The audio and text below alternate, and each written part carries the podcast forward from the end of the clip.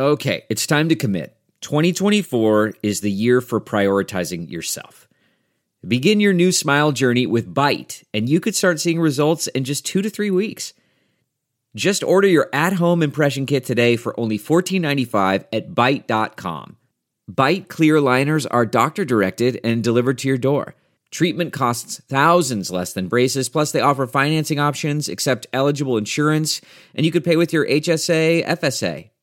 Get 80% off your impression kit when you use code WONDERY at Byte.com. That's B-Y-T-E dot com. Start your confidence journey today with Byte.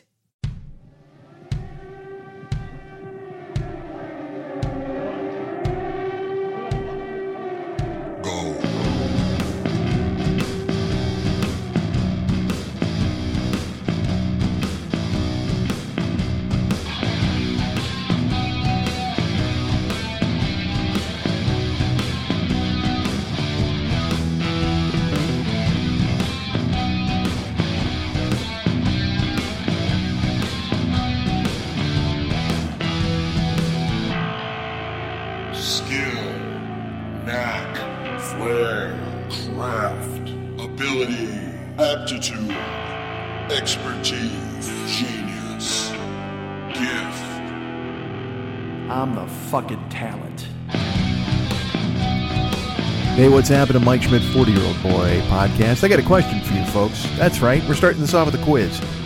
Did you, did you think you were going to get off light? Did you think you were just a passive observer of this goddamn show? No, man, you are in it with me. You are right now waist deep in the muck. Grab your pens and pencils. Uh, yes, pens are okay. I know, I know you're thinking to yourself, Mike, quizzes are usually done in pencil. Uh, well, that's a Scantron quiz. This isn't a Scantron quiz. I don't have any sort of fancy grading system. There's no robot who's going to take it and spit out your IQ or whatever the fuck. Uh, no, I, uh, pens or pencils are fine. You can have a tiny slip of paper. You could write it on a matchbook. Uh, you could write it on a slice of white bread if there's some way you can get a pen to work with that. You can't write on bread, right? There's no. way. You can brand bread. You got to. Oh, yo, here's the thing. If you have a brand, you can go ahead and brand your answer onto a piece of bread or a steak or on onto a cow itself. You know what? That's a that's a good thing. Put it on your uh, live animal. Why not? And then have that animal walk over to my house. But make sure. All right. Here's the thing. You got to put your name on the animal as well. Don't just brand an animal with the answer to this quiz and have it walk over to my house. Because then I walk outside and there's a fucking wombat and he's got like just yes burned on him, and I'm like, great. I don't know who fucking this is for. Uh, all right, my neighbor has just returned home. You're to hear doors slamming in just a second, and hopefully he doesn't turn his TV on because we're doing this during the day. I, I don't have any, again, as we know, uh, this is very DIY. This is very, uh, we don't have a goddamn studio. I don't have a plexiglass box to put myself in, although I wish I did. Well, I, you know what?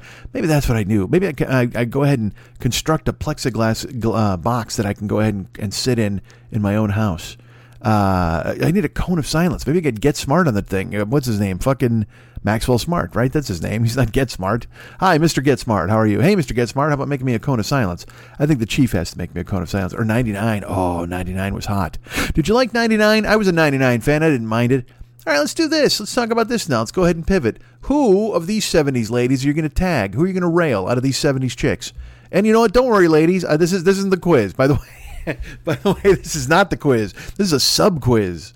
Uh, if you're going to choose, if you got Agent 99 from Get Smart, all right, and then you've got uh, uh, Lisa, I think is her name. It's Ava Gabor from Green Acres, and you know you know about her. New York is where she'd rather stay. She gets allergic smelling hay.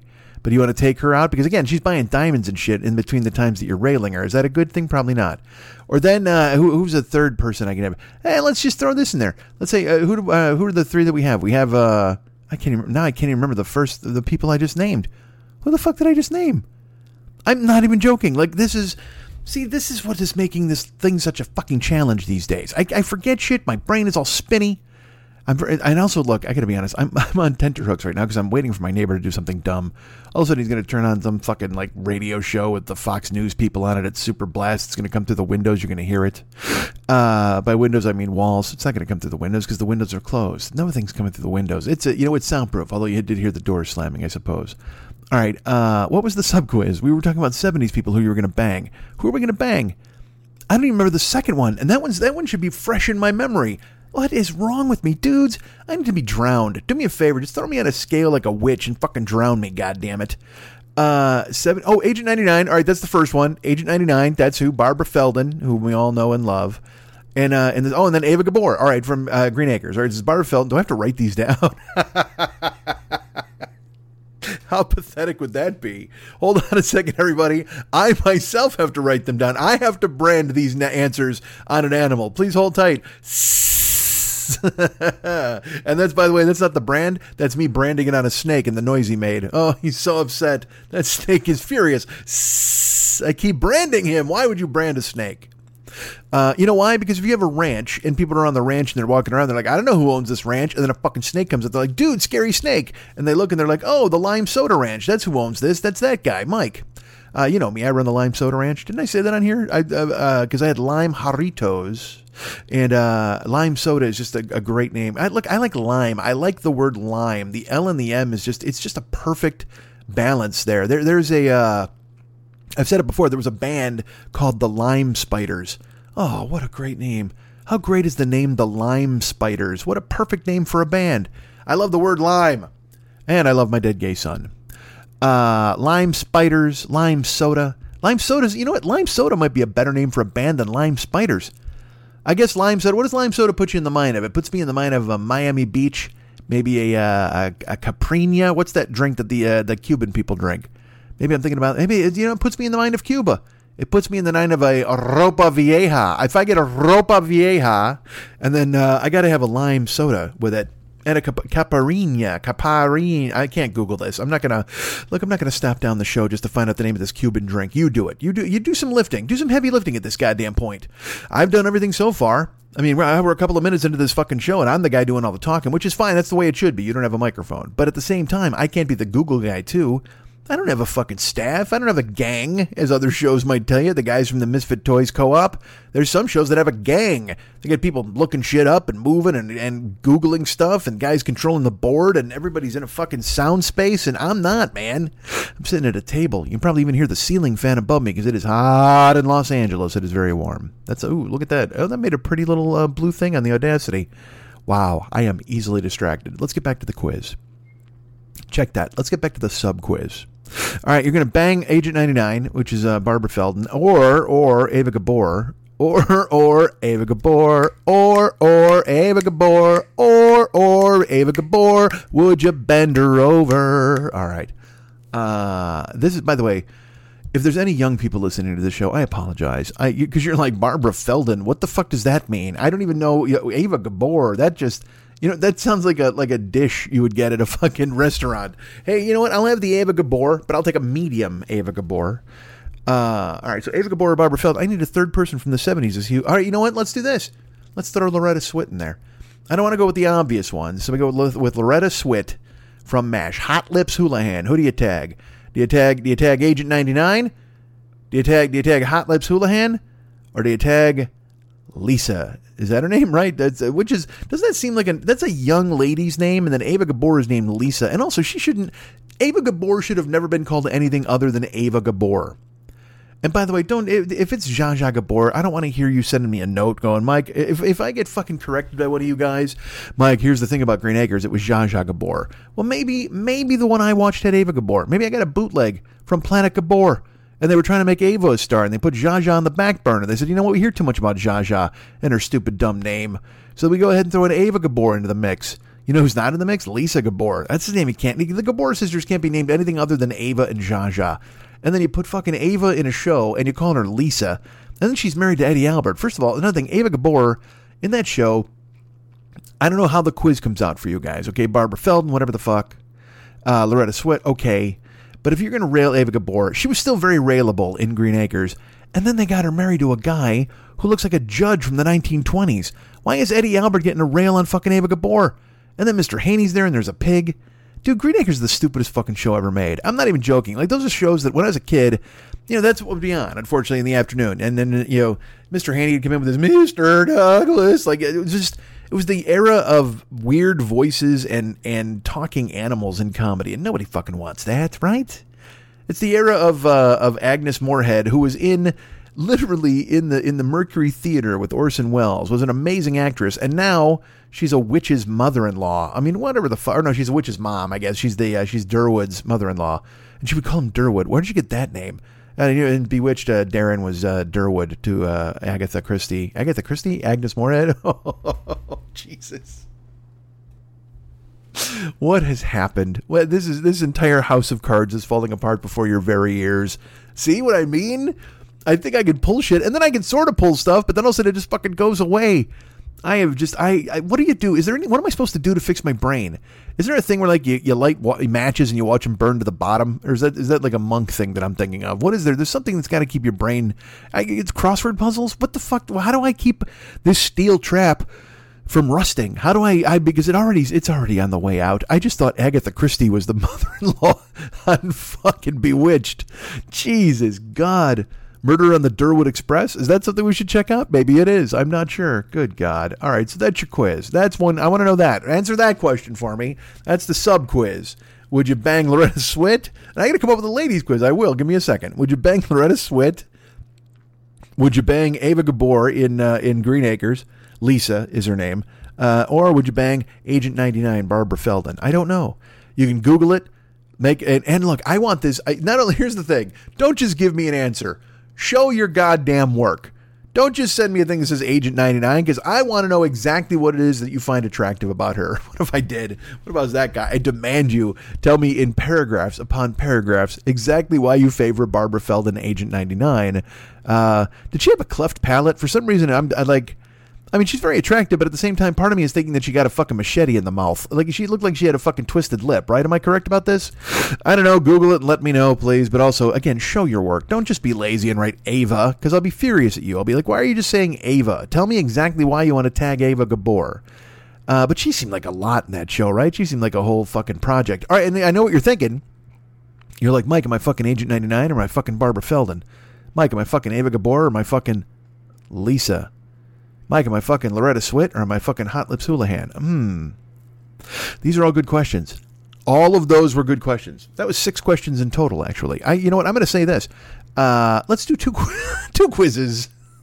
Let's make let's break this up into a two-parter. Because I'll tell you what, there is a chance, and believe me, this is true. There is a chance you could want to fuck Agent 99, but then you want to fuck Ava Gabor in real life. You see what I'm saying? Like, you don't want to fuck Lisa from Green Acres because she's fucking selfish and shitty. And then afterwards, she's going to make you breakfast and you're going to find a ruby in your fucking omelet and bite and break your tooth. That's not good. Nobody wants that.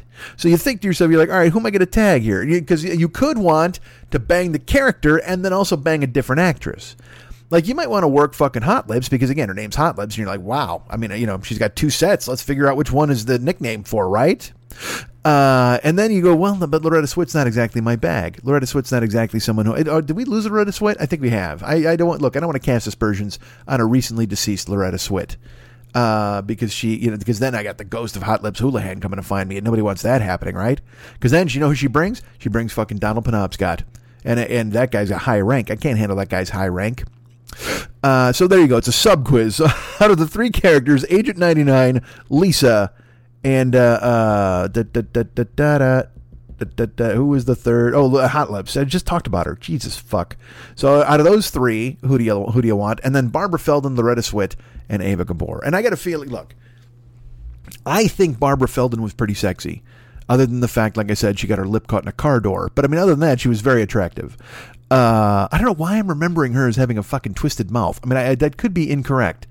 I mean, and look, I, am let's do this. I don't, I don't have photographic Barbara Feldon knowledge. Okay, it's not like a total recall I have of Barbara Feldon's looks and her career. Uh, in fact, as far as her career, I remember her as Agent 99, and that was it. I think there's probably some picture of her like with cat ears. I would imagine it was the 60s, so they did dumb shit like that. Hey, let's get Barbara into some cat ears and a cheetah fucking jumpsuit. Let's go cheetah jumpsuit. Oh, you know, all right. Let me ask you this. Here's another quiz. Who would you rather see in a cheetah jumpsuit? Barbara Feldon, Ava Gabor, or Loretta Swit? Huh? I mean, Ava, Ava Gabor seems like she's going to be the the clear winner in the in the chick category. I don't know about the fucking character category because Lisa's a fuss budget and nobody likes her. She's a fucking uh, spoiled brat, if you will.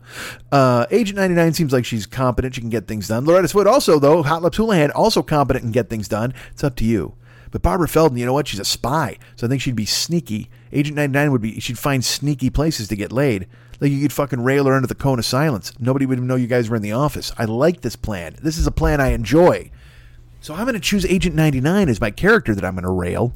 Uh, and then, uh, and these are my choices. Again, please do your own choices and show your work.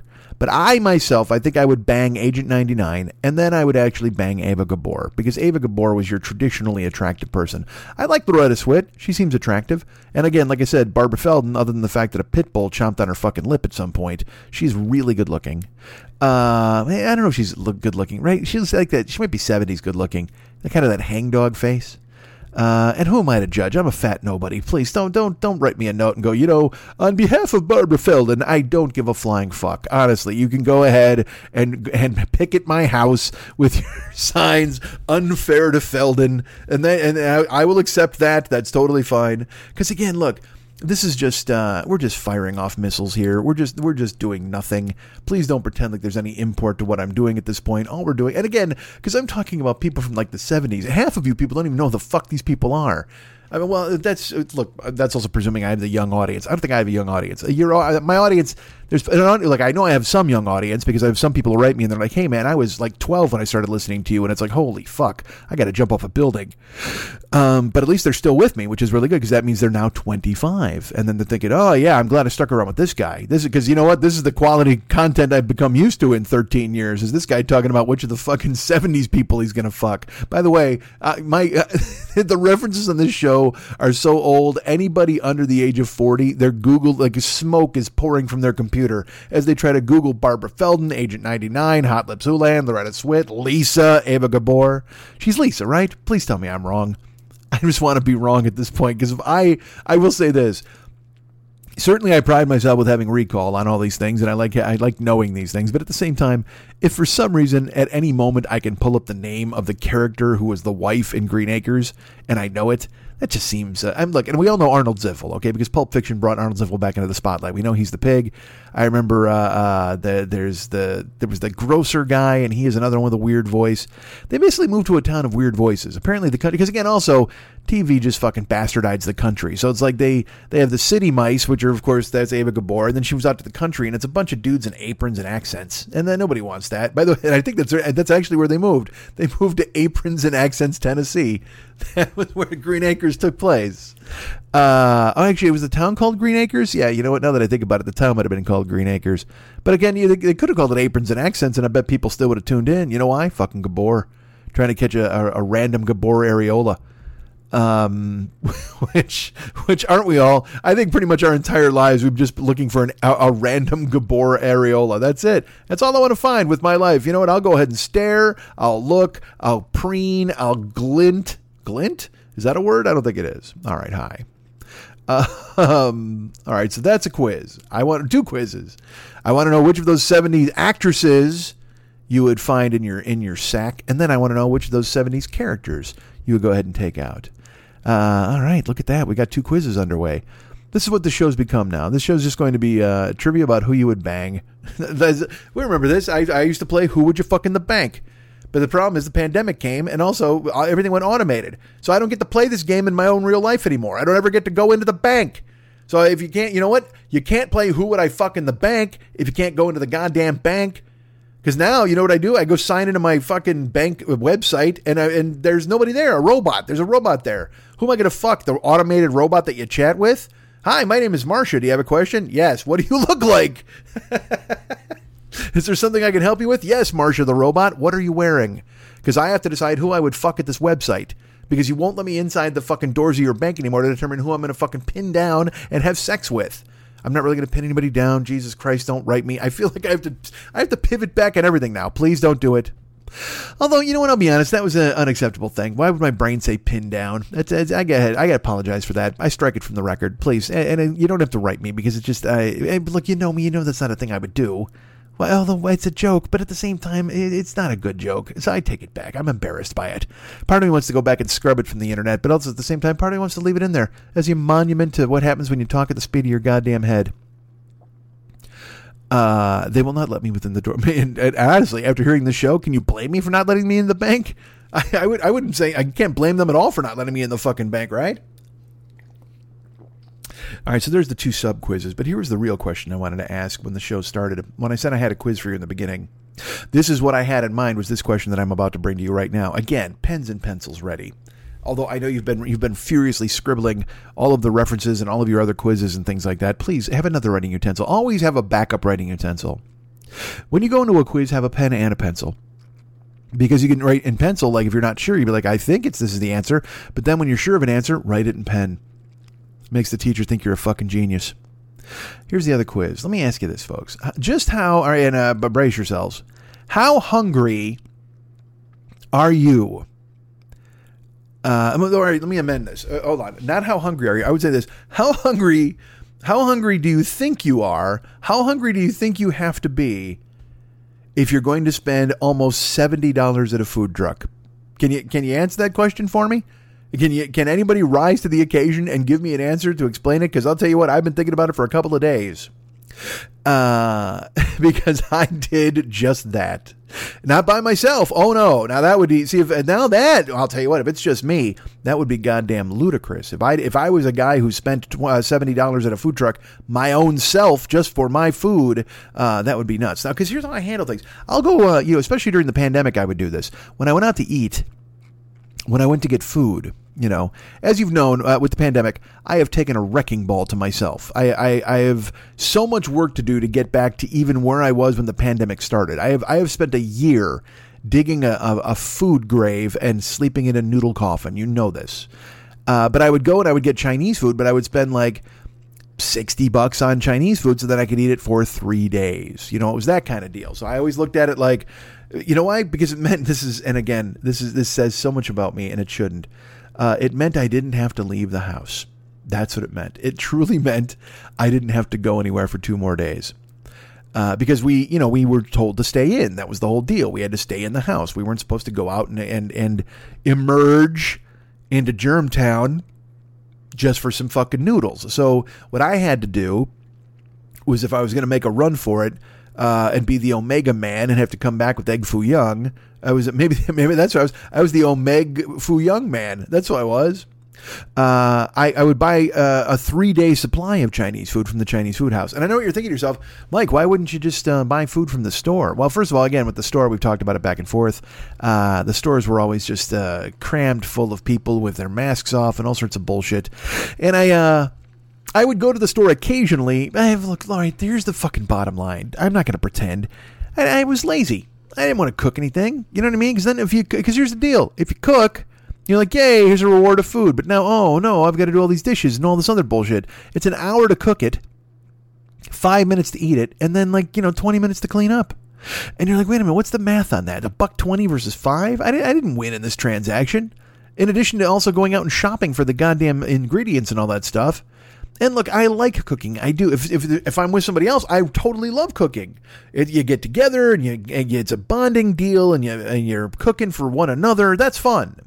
But cooking for me, as I've mentioned many times before, who uh who fucking cares about me? Certainly not me. So I, I'm not going to take the time to make myself a soup, unless it's a can of soup, and then I can just dump it in a pot and heat it up.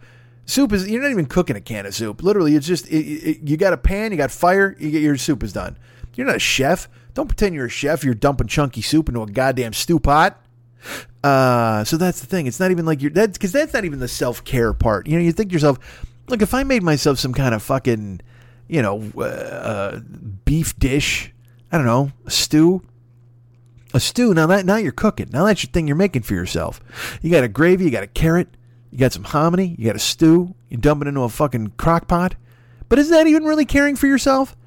I mean, that's just again, that's just like dumping. I mentioned you dump a can of soup in a pan, set a fire, you're done. You're eating in like five minutes, and you're eating some fucking garbage sodium bomb that some dude in a factory fucking put his foot in.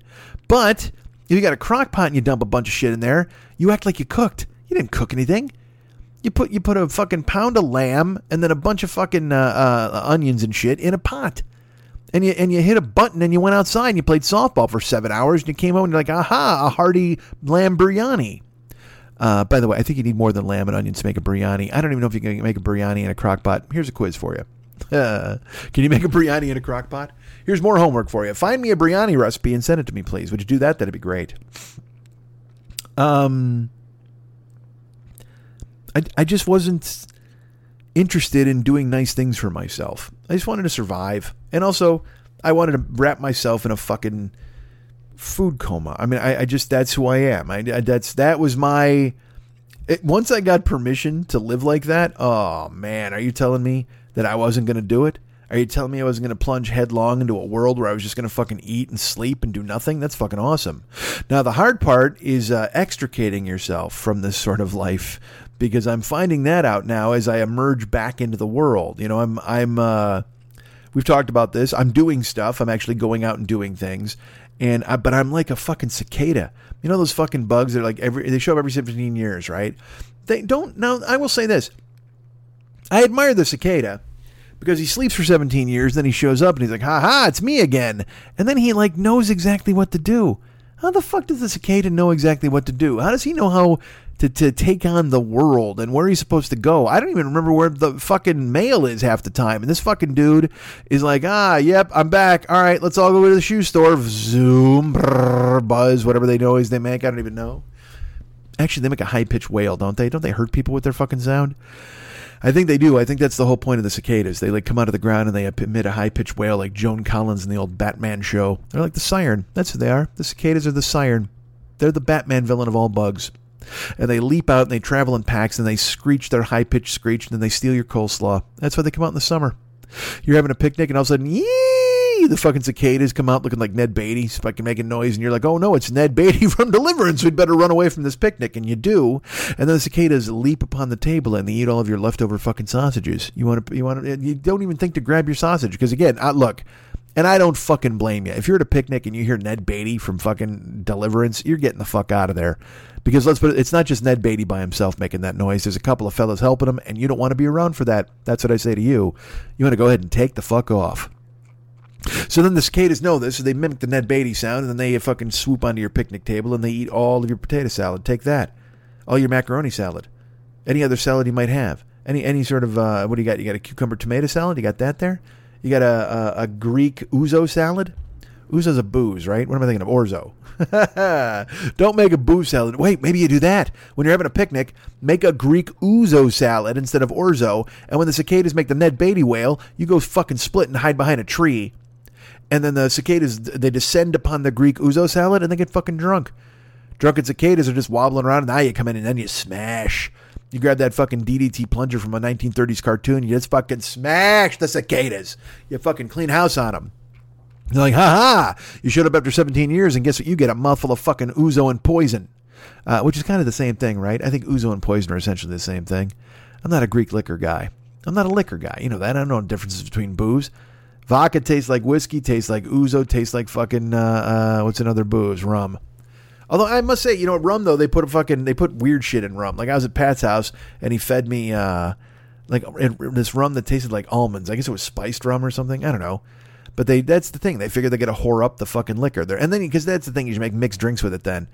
You know, you put rum in a glass with fucking Coke and peanut butter and whatever the fuck else. And you're like, ho ho, look at this. It's a captain's taint.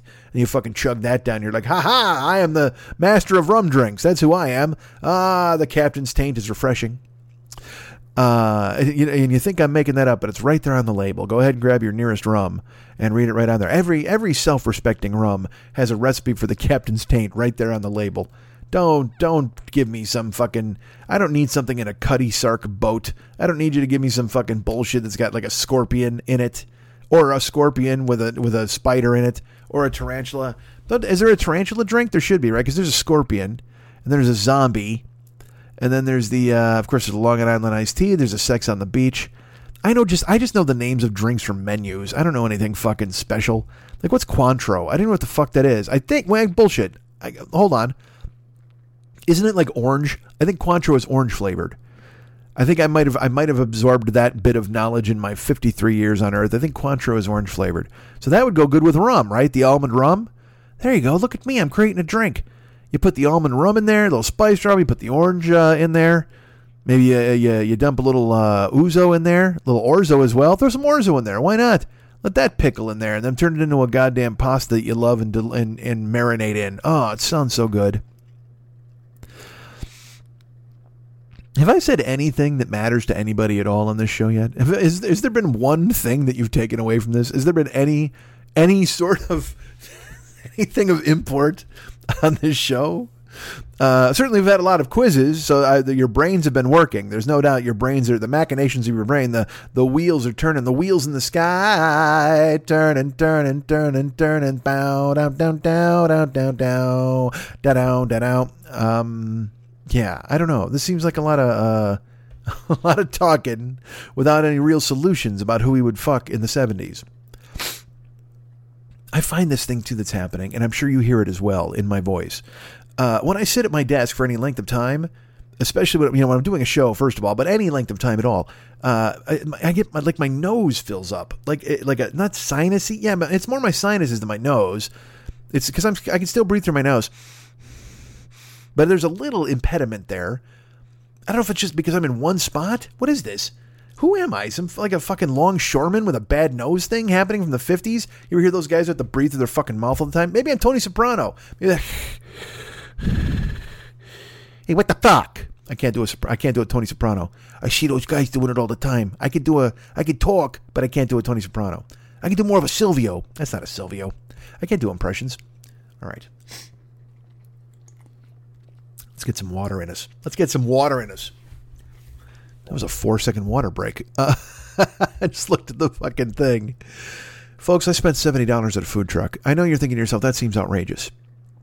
And uh, and I'm I'm right there with you. I can't lie to you. I wish there was a way I could justify it, but everything looks so good. Is that a justification? Could that be a way to justify exactly what I did at the food truck?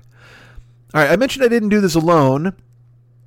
Some of you may know this, some of you may not. But uh, my lovely and talented friend, the co CEO of Emerald Alawadi LLC, uh, the fantastic and lovely Ahmad Alawadi. You know Ahmad with a seven.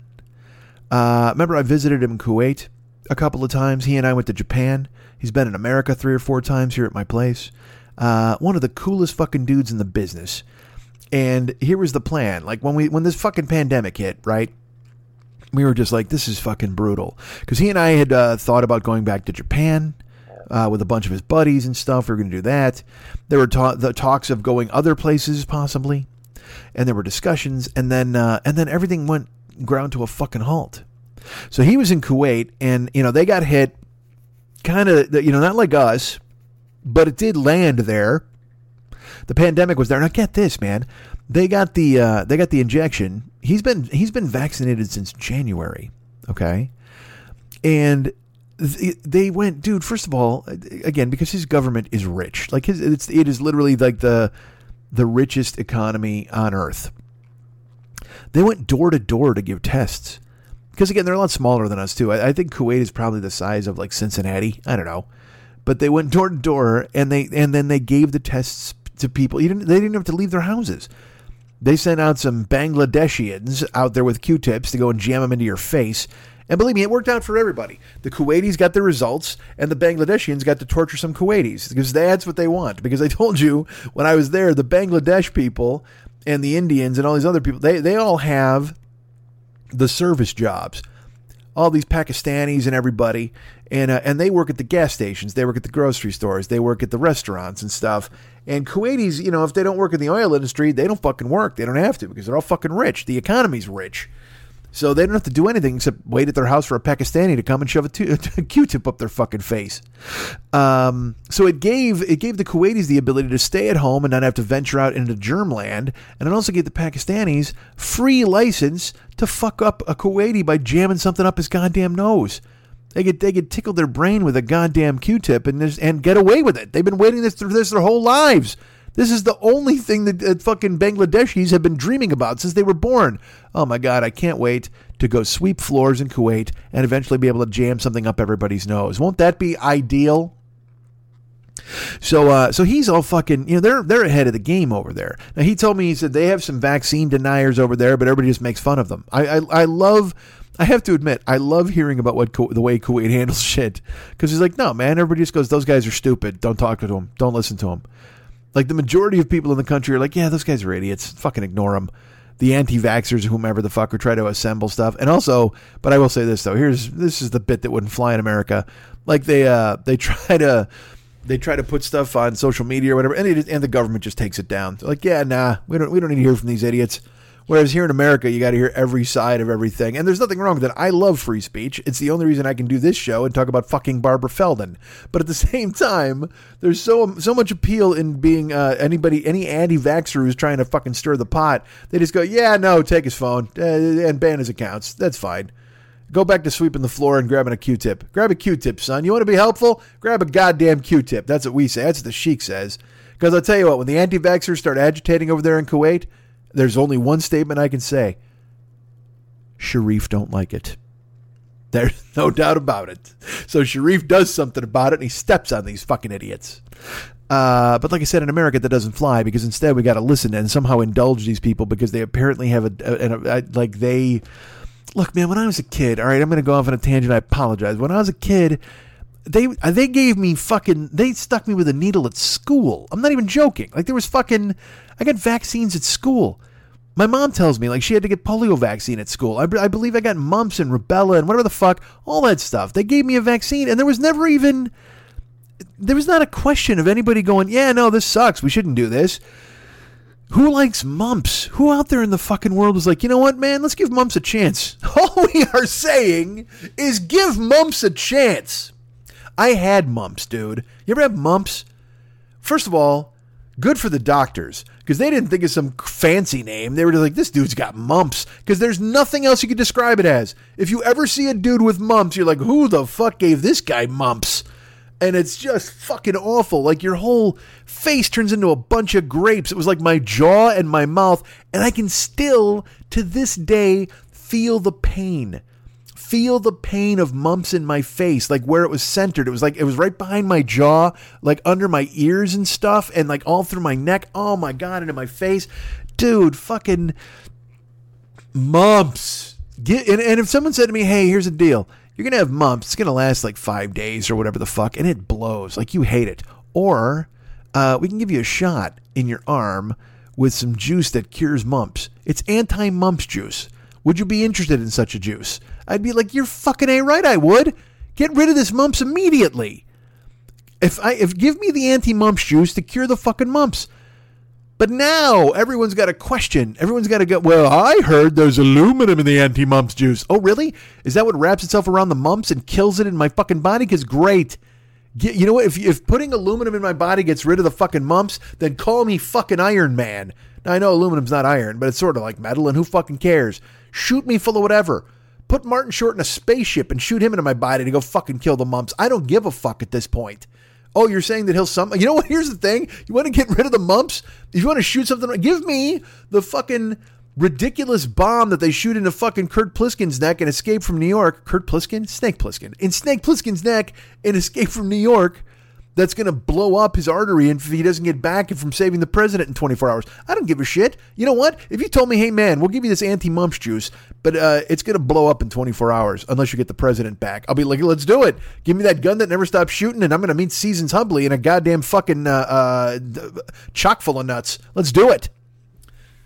If you, I just, who is against the anti-mumps juice? What is wrong with you people? And then I can hear the same argument like, well, this is an experimental government vaccine, and don't you understand? Yes, fine.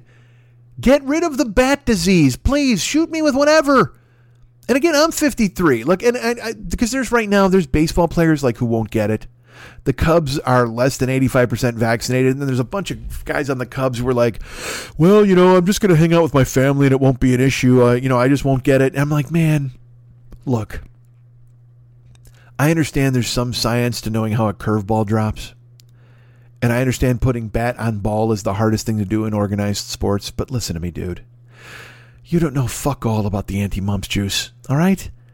You you uh, it's it's almost like you know when you start telling me about science, you can come at me about science if you can play an errorless game in the field. Like if you ever made an error at first base, I don't want to hear your opinion on the anti-mumps juice. Don't fucking step up to a microphone and go, eh, well, uh, we here as a team have decided that the Ain't Mumps shoes isn't going to help. Shut up! Shut up! Shut up! You made an error in the sixth inning. You missed a pickoff throw, and a guy went to third, and then eventually scored on a sacrifice fly. That's your goddamn fault. Don't blame the pitcher. He didn't make a bad throw. It's on you, buddy. I don't want to hear about your, your, your hot take on fucking science if you can't catch a line drive. Because that's your job. You don't have a fucking lab coat on in the in the field. Jesus Christ! Everybody with their expert bullshit. See, that's what I mean. Kuwait had it right. Kuwait's like, shut up, these dissenters. That's how. That's what China did. China's like, hey man, uh, you know, here's the bad news. Uh, there's a good chance a bat fell into a fucking pot of goulash and everybody's sick. And everybody, went, what? The, I'm sorry. I'm sorry. What? First of all, we didn't know they had goulash in China. Second of all, uh, how does a bat fall into a pot of goulash? Like, not for nothing. All right. But maybe you guys should be policing uh, the place where the goulash people make the goulash if there are somehow bats hanging from the ceiling above the goulash. Unless you're going to tell me this bat was in a furious air chase and somehow stumbled through a window, crashed, and fell into the goulash, like a golf ball at Animal House. That's fine. I can see that. I saw Animal House. Otter hits a drive, goes into the fucking lunch pot, and eventually Belushi eats the golf ball. That's fine. But if you're in a place like if you're just in a standard place and there's a bat and you don't look never never cross your bat with your goulash. Do not store your bats where you store your goulash or prepare your goulash. Goulash and bats are, are individual entities and never the twain shall meet. Please keep your bats away from your goulash and, not to hang this on the bats, exclusively, let's do it this way as well. Please keep your goulash away from your bats. Because there is a very good possibility the goulash just showed up and was like, fuck you, bats. Like, goulash looks for trouble. It's from Eastern Europe. It's ready to draw a line in the sand at any moment. It's some Kazakhstanian fucking fake soup that's kind of a stew as well. It doesn't mind causing trouble. So it might have called out the bats. And bats don't want to look like a pussy in front of the other animals.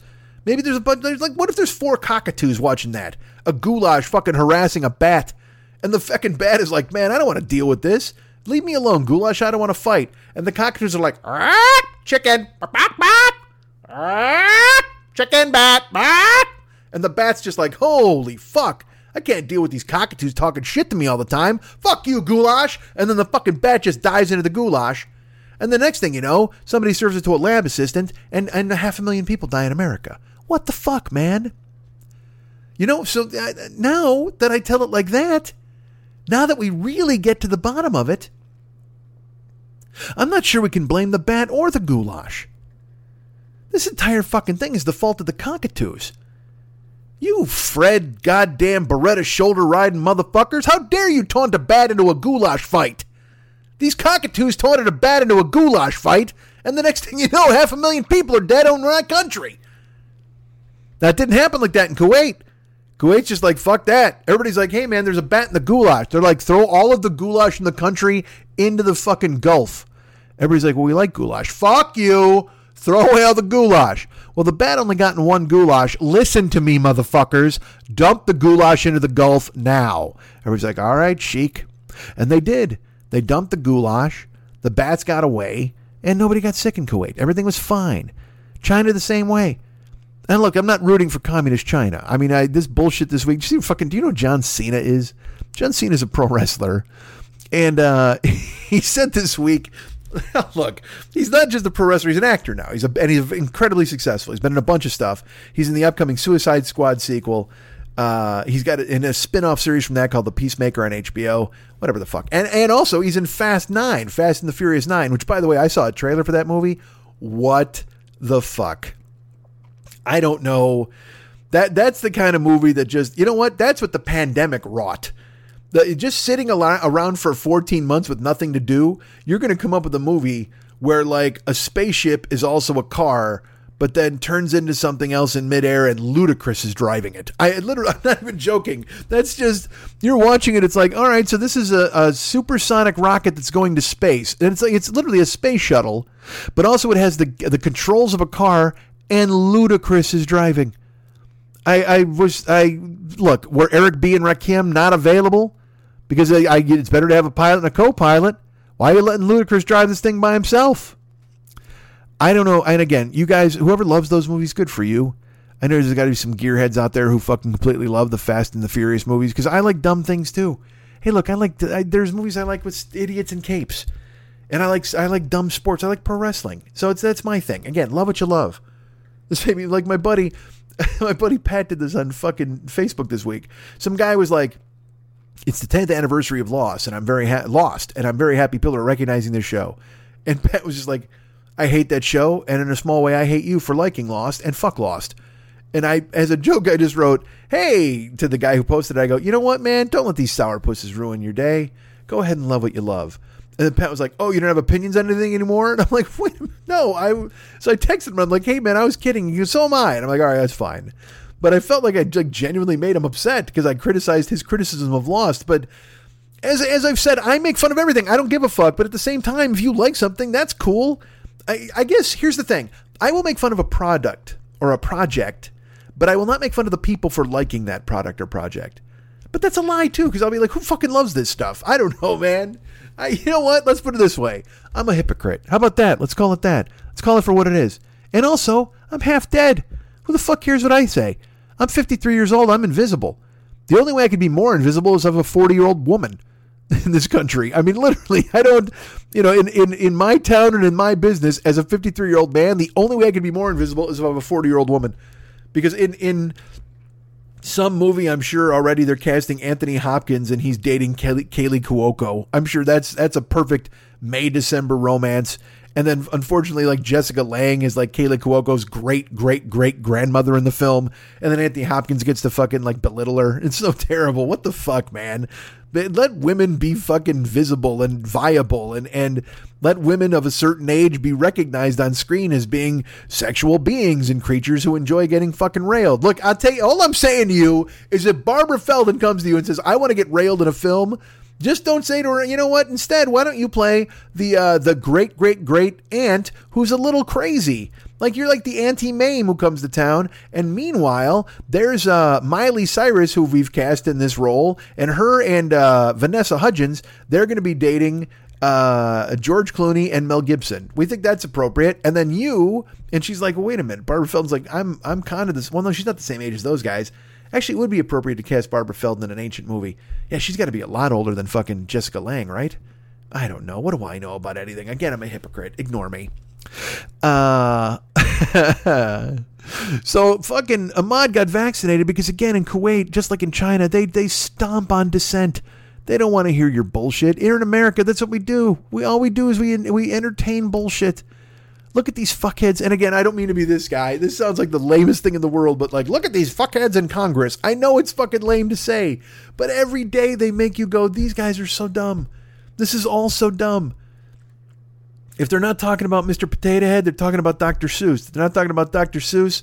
They're they're they're talking about like Hunter Biden again who's who was Joe Biden's kid, and they're like, oh ho, he uh, Joe Biden had a meeting with Hunter Biden's business partners when he was vice president. Oh, I don't know, was that seven years ago or whatever the fuck? Oh, wait, hold on a second. Are you saying there might be some sort of possible, oh, I don't know, corruption within the administration? You fuckheads have lost the opportunity to ever point out corruption in any administration when you fucking elected Scrooge McDuck, who kept filling his pockets with money from the goddamn treasury every day. His bullshit. Making people stay at his hotels and play at his golf courses and charging the Secret Service triple to use a golf cart. I mean, this fucking guy was, he wasn't even he wasn't even under the big grift. That's the worst part. Like if he'd done some like massive grift, remember he was going to try to buy Greenland. I'm sure he would have done some weird thing where he switched the deed and then he owned it, not the government. He owned the fucking thing. Like that would have been a big grift, and I would have respected that shit. But instead, he did all this penny ante garbage. Like you know, like the Secret Service shows up at his golf course and they're like, "Would you like a Trump cooler? It's only nineteen dollars." And they're like, "What?" And they give him a thimble of sweat. And they're like, "I this doesn't seem right. You have to pay triple if you work for the government." And then they run away and they hide. Everybody with like a fake mustache and a top hat who works at fucking Trump's properties is like grifting every government employee who shows up. And that's what I mean. It was the fucking small grifts. That's all he did because he was a penny ante con man. He's like Robert Redford in The Sting. He's running bullshit in the street, and then all of a sudden Newman discovers him and goes, "Hey man, let's do something fucking bigger than that." Uh, and so, but Trump never found a Newman. Trump stayed. I don't even fucking make him a Redford. He's just a penny ante cocksucker. That's all he was. You know this.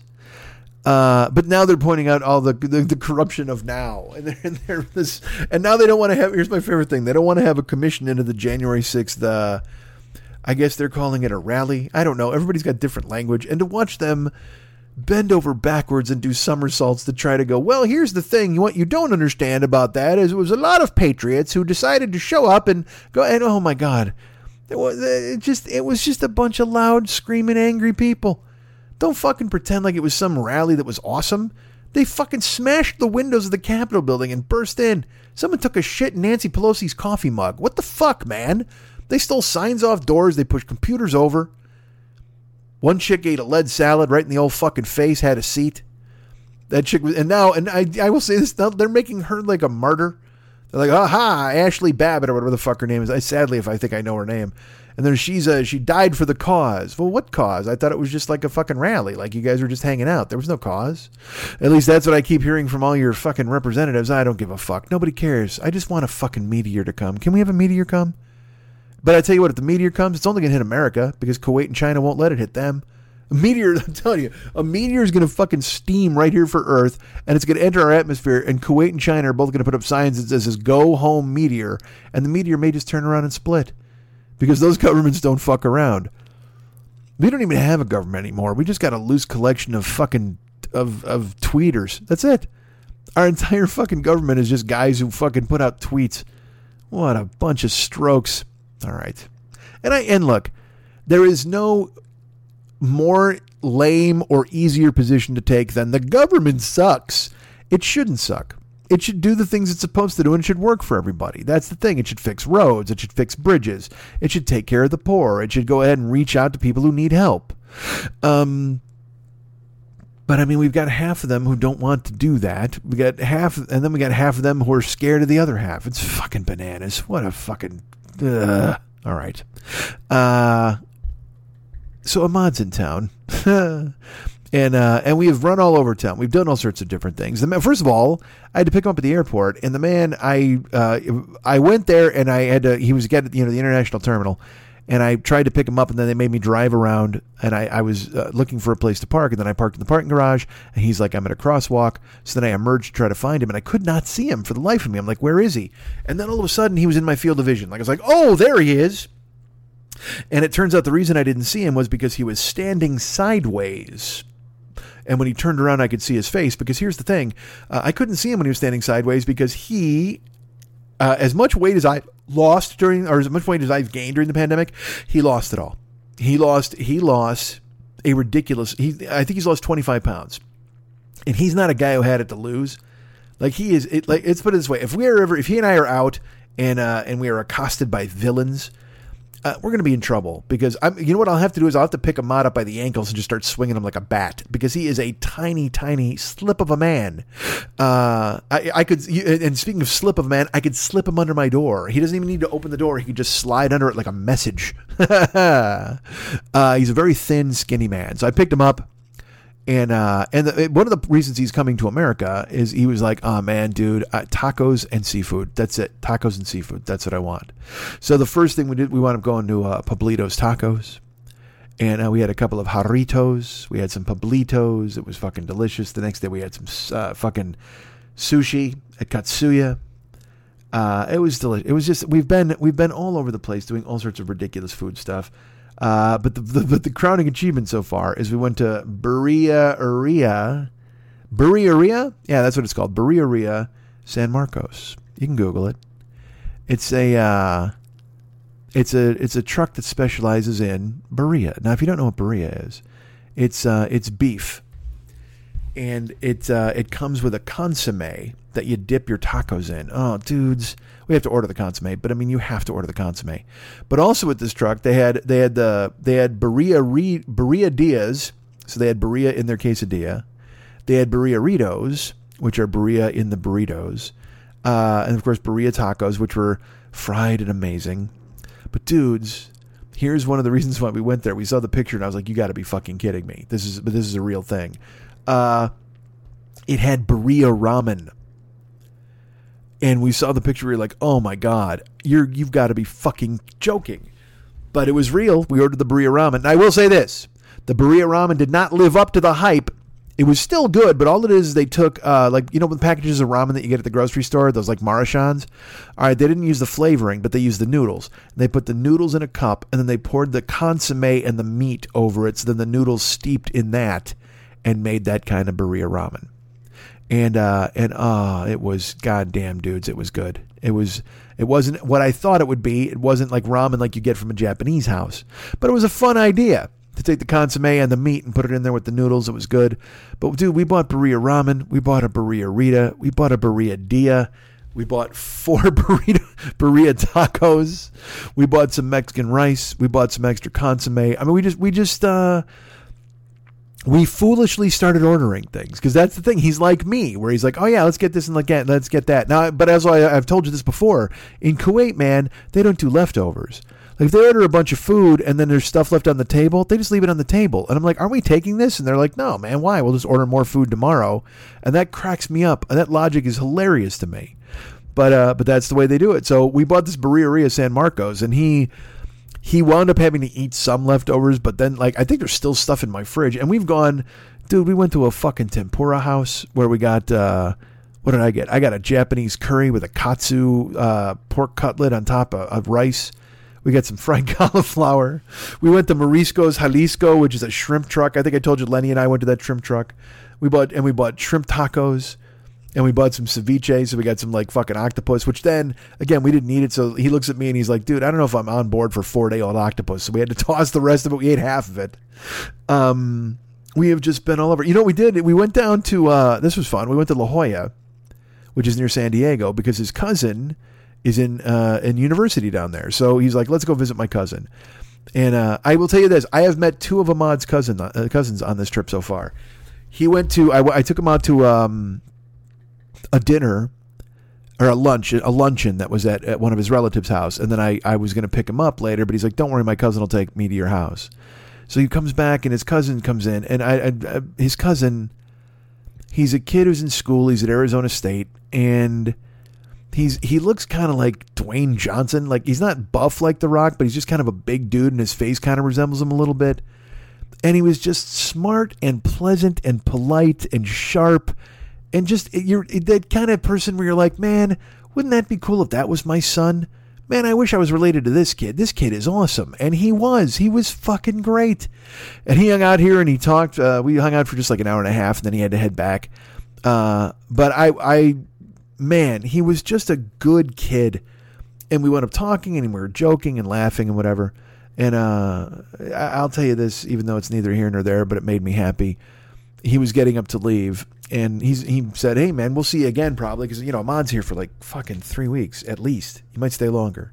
And I said, "I hope so." And uh, he looks at Ahmad and he goes, uh, "He lived up to the hype."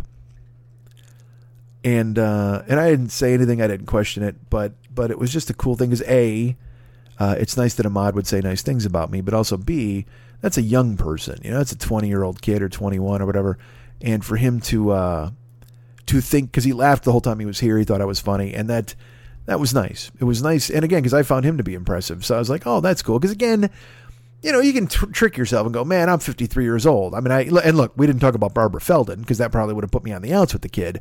But I'm, I'm, you're like, I'm old, man. I can't relate to young people. And then I went to talk to a young guy in my house for fucking 90 minutes, and he's like, ah, that dude lived up with the hype, and I'm like, oh, okay, all right.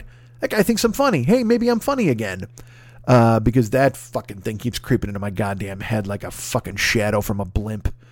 Uh, but it was nice to meet him. He was super cool. Now, on the opposite of the spectrum of him, because he was gregarious and outgoing and friendly, and I really dug him. And then we went to La Jolla, and we uh, we got to see his other cousin, and this cousin's name is Seven. Now, that's not his name, but there is a seven in his name, like Ahmad's name. He has a seven, so we're going to call him Seven uh, we took a day trip on Saturday to go to La Jolla. And let me tell you something. I, you know, I told him because he's like, "How far is it?" It's about 120 miles. I go, "So it, on the weekend, eh, it's, it's about a two-hour drive." And he's like, "Okay, great." Uh, I picked him up early in the morning, and then I set my my fucking map, dudes. It was three hours and 20 minutes. I mean, this is 10 a.m., man. It's three hours and 20 minutes to get to San Diego.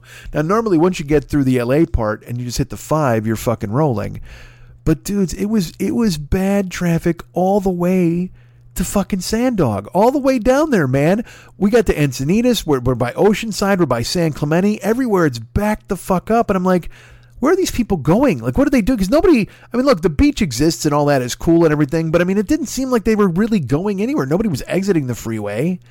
And I and then we're driving, and then Ahmad Google's it, and he just goes, "Oh my god!" I said, "What?" He goes, "Comic Con is in San Diego this weekend."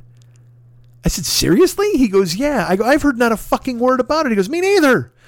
I go, "All right, well maybe that explains this." Now I don't know because we'll go we'll go visit Seven again, but for the time being on Saturday, it just I assume it was Comic Con traffic, but I have no idea. But it was, it was, and I guess traffic is just back. I don't know, man. Everything's back. You know, everything. I, I keep saying everything's returned to normal, but let me tell you something. When I said back to normal, okay, I didn't mean grab your fucking arsenal. Could we stop at the fucking mass shootings already? I love these people cooped up in their fucking houses who were just like, oh man, I can't wait that I don't have to wear a mask. Because that's the only thing they're waiting on. Some guy was like, I can't do a, ma- a mass shooting in a mask because I'll look uncool. Don't tread on me why I need to have no mask on if I'm going to shoot eight guys at my old job. Motherfuckers. It's insane to me what's going on. I whatever. And why? Why am I surprised by it? I don't know why I'm fucking surprised by it. This is what we do.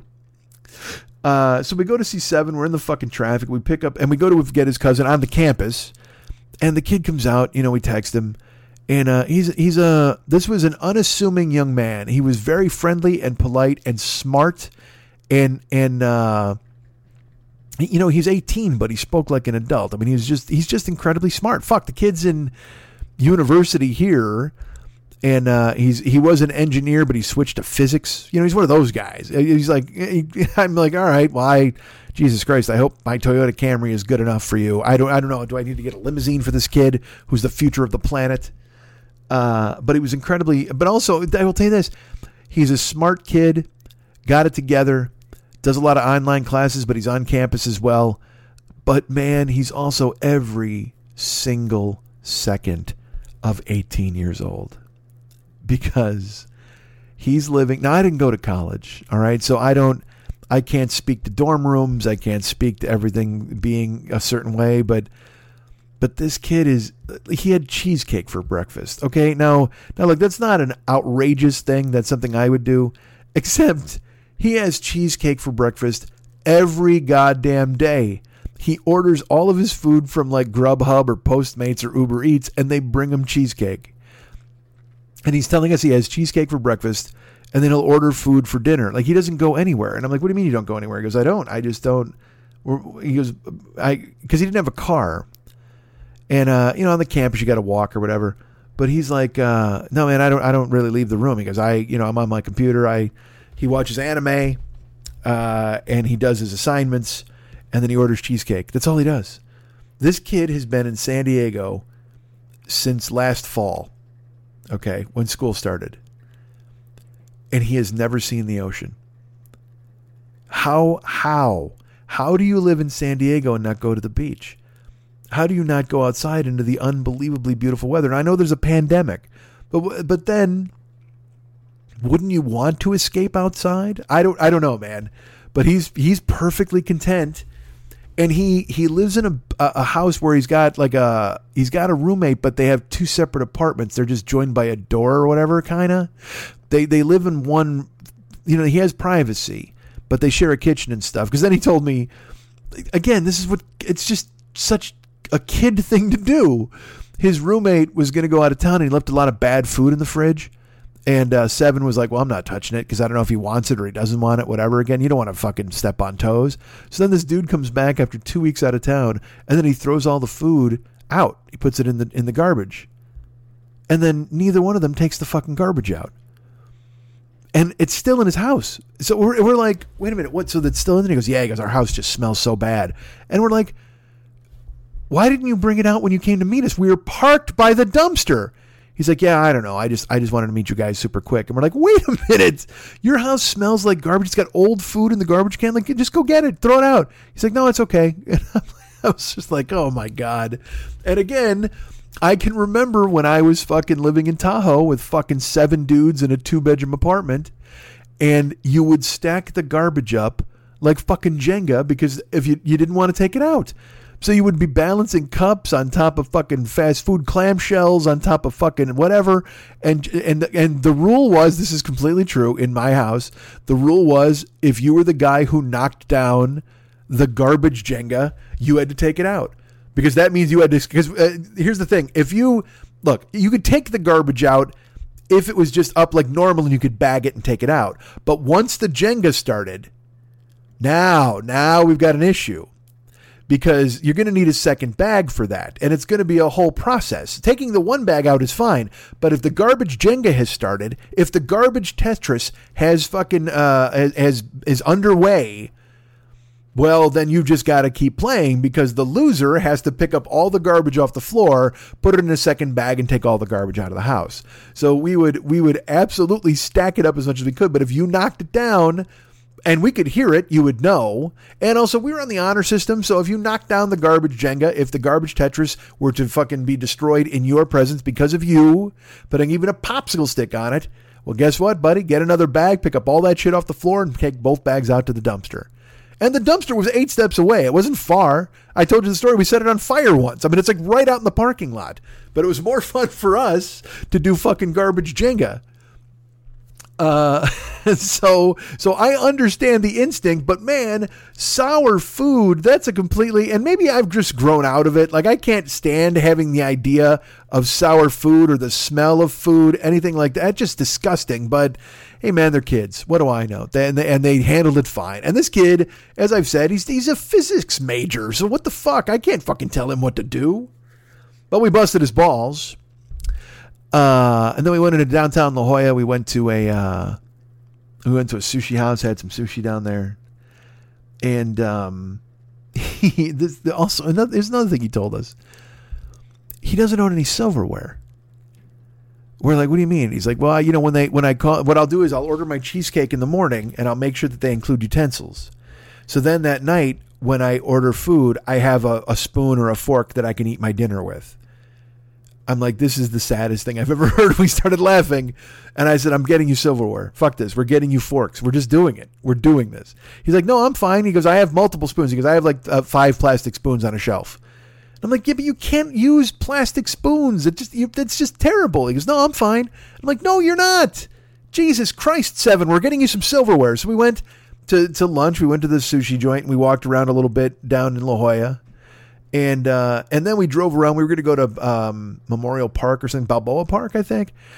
Everything was busy. San Diego was fucking hammered, man. And I assume it was the Comic Con or whatever, or just it was the fact that it was a very beautiful city. So we were just driving, and then finally after like an hour of driving and not being able to find anywhere to go, we were just like, all right, man, we're just we're going to head back up. So we took him back to his dorm and there was a Target on campus because that was the thing. Is Ahmad's like, we're going to Target, we're getting you stuff. So there happened to be a Target on campus. We had to park and walk to it because it was the weirdest Target. It was a little tiny. It was like a clubhouse Target. It was so strange. It wasn't like a big sprawling thing with a parking lot. It was on the campus. It was a Target. It looked like a convenience store, but then it was wider when you got inside. And we went inside and we walked around to buy stuff. And uh, and first of all, I'll tell you this: this made no sense. I went to, of course, you know me. I always go look for weird chips and weird cookies and shit like that at this Target. They didn't have any, but they did have a weird cereal. Reese's Puffs. Now, Reese's Puffs I've seen. It's like a Reese's peanut butter cup cereal. Fine. I've never tried it, but it's there. But for some fucking reason, they've signed a deal with Lil Yachty, who is a rapper of some note, I've been in- informed. And Lil Yachty is on the cover of the Reese's Puffs. He's on the box. Co- he's on the front of the box and he's got a grill in and he's like eating the cereal. Like it's like what the fuck? It made it was the weirdest endorsement I've ever seen. Lil Yachty for Reese's Puffs, and then I thought, is this just like a campus exclusive? Like why the fuck would Lil Yachty be a cereal guy? But I mean, uh, it made me laugh. I took a picture of the box. Maybe I'll share it with you. But it just it just made me laugh. I'm like, why the fuck is Lil Yachty? I, I should have googled it, but I prefer to not know any more information. I don't think I want to know how that arrangement came about. I think I'm just comfortable knowing that Lil Yachty is there for Reese's Puffs. And that's all I need. You don't need to fucking explain the rest to me. Just the very fact that Lil Yachty is under contract to Reese's Puffs is more than enough for me. That's all I need to know. I don't need to delve into the backstory. Good for you, Reese's Puffs. Lock Lil Yachty in, man. I'm sure he was going to be fucking scooped up by Applejacks any day now. Uh, So, so we're going through this Target, and then he needed a power strip. So Ahmad grabbed him a power strip, and I go, "All right." I asked this woman, I go, "Where's the silverware?" She goes, "Over here." I go, "Come here, Seven. We're buying you forks." He goes, "No, no, that's okay." I says, "No, come here." So we go to the silverware. I go, "Look," because there was a box too. There was a box of um, all all you know there was a box you could buy that had four forks, four spoons, four knives, you know, a whole set. But then, if you've never been to Target, this is funny to me. They have loose forks, and I, it just always strikes me as so dangerous to have loose forks just where the general public can grab them. I don't know. It just seems like someone would sleeve one, palm it, and put it up their sleeve, and then stab a guy. I don't know. And maybe, look, man, Target's not Gen Pop, at least as far as I know, depending on what part of the city you're in. But uh, but just the very fact that you would have loose silverware, knives, and fucking forks, it just it just seems dangerous to me. But they were out there, so I said to them, I go, look, man, they got Lucy's. Here, if you want to just grab like one fork, one spoon, one knife, that's fine. But if you want a set, get a set. I go, you're not going to have guests, so maybe you just get a. And he's like, I don't, I really, I don't need one. And I go, come on, seven, we're here. And uh, and seven refused to allow me to buy him silverware. And I was like, I, I, and then finally I went, look, I really want to do this. You should not be eating off plastic spoons. I go, now look, I'm, I said, I'm forcing my phobia on you because I hate plastic utensils. You ever hear that thing where like Billy Bob Thornton won't fuck an orange couch or something like that? I don't know what it is. He doesn't, he doesn't like orange food and he doesn't like orange or wooden furniture. He doesn't like wooden furniture and he doesn't like orange food, whatever the fuck it is. So carrots and oranges and Cheetos, fuck that. And then he won't sit on wood furniture, something like that. He and Angelina Jolie were, you know, they were doing heroin and drinking each other's blood, and they decided they did not like fucking carrots. And I'm like, I can't argue with that. Good for you. Uh, you're rich and fucking weird. Why not? So, uh, I, I, but I, so I was there, and I'm like, I, I, I don't like plastic utensils. That's my Billy Bob Thornton phobia, and I'm trying to force it on Seven. I'm like, look, you need a metal fork, you need metal spoons. I have taken metal forks with me to places when I know they'd only have plastic utensils. Not even joking. Like I used to have a fork in the car. and not my Richie Rich gold fork where I would steal food off people's plates. I'm talking I would actually carry silverware in my car because I don't like plastic spoons or utensils. I just don't. So uh what we wound up doing was I, I finally was like, look, man, I'll just let me get you the silverware. And then Seven was uh, very polite, but he said no he would not allow me to buy him the uh, plastic spoons and the and the other stuff. And so I didn't. And we split. And we took him back to his dorm room, and then we came back here, and I and, and we watched sumo wrestling. That's another thing that fucking Ahmad and I have done the entire time. Uh, we watched a whole sumo tournament because every day there's there's there's matches, and I have adopted a sumo wrestler. This show, there's now an official sumo wrestler of the Forty Year Old Boy podcast, and you can look him up. His name is Wakatakakage. And I, I, think I think hearing that name, you're like, is that Rikki Tikki Tavi? No, it's Wakatakakage, but that's his name, and he is our official sumo wrestler. And he is he is a middle ranked guy, but he's young and he's moving his way up the ranks. So if you want to go ahead and support him, Google him. Just Google sumo wrestler Wakatakakage. And here's the thing I'm not even going to tell you how to spell it. I want you to go ahead and just fire off into the distance and try to make it yourself. I, I all of you out there, I believe in you. I believe in every single one of you. Now, in addition to the two sub quizzes you've had, and then the quiz about how would you spend seventy dollars at a food truck, uh, now you have another assignment. You have to Google Wakatakakage, and you have to support him in the name of this show. God damn it! Why not? Why wouldn't you do it? So Ahmad is here, and uh, and we have been running around. It's mainly been about food, but we got a lot of stuff coming up this weekend. We're going out. We're going to a Dodger game. Uh, we're we're going. Wait, what? Are, Oh, you know what we did? What else we did, dudes? We went to a movie. Yeah, that's right. I, I fucking. Ahmad had not been in a theater in forever, and neither had I. And City Walk was open and had a fucking theater open. So we went on Sunday night. We went to check out uh, a movie called Nobody, which I've talked about on here. I, I talked about it elsewhere as well.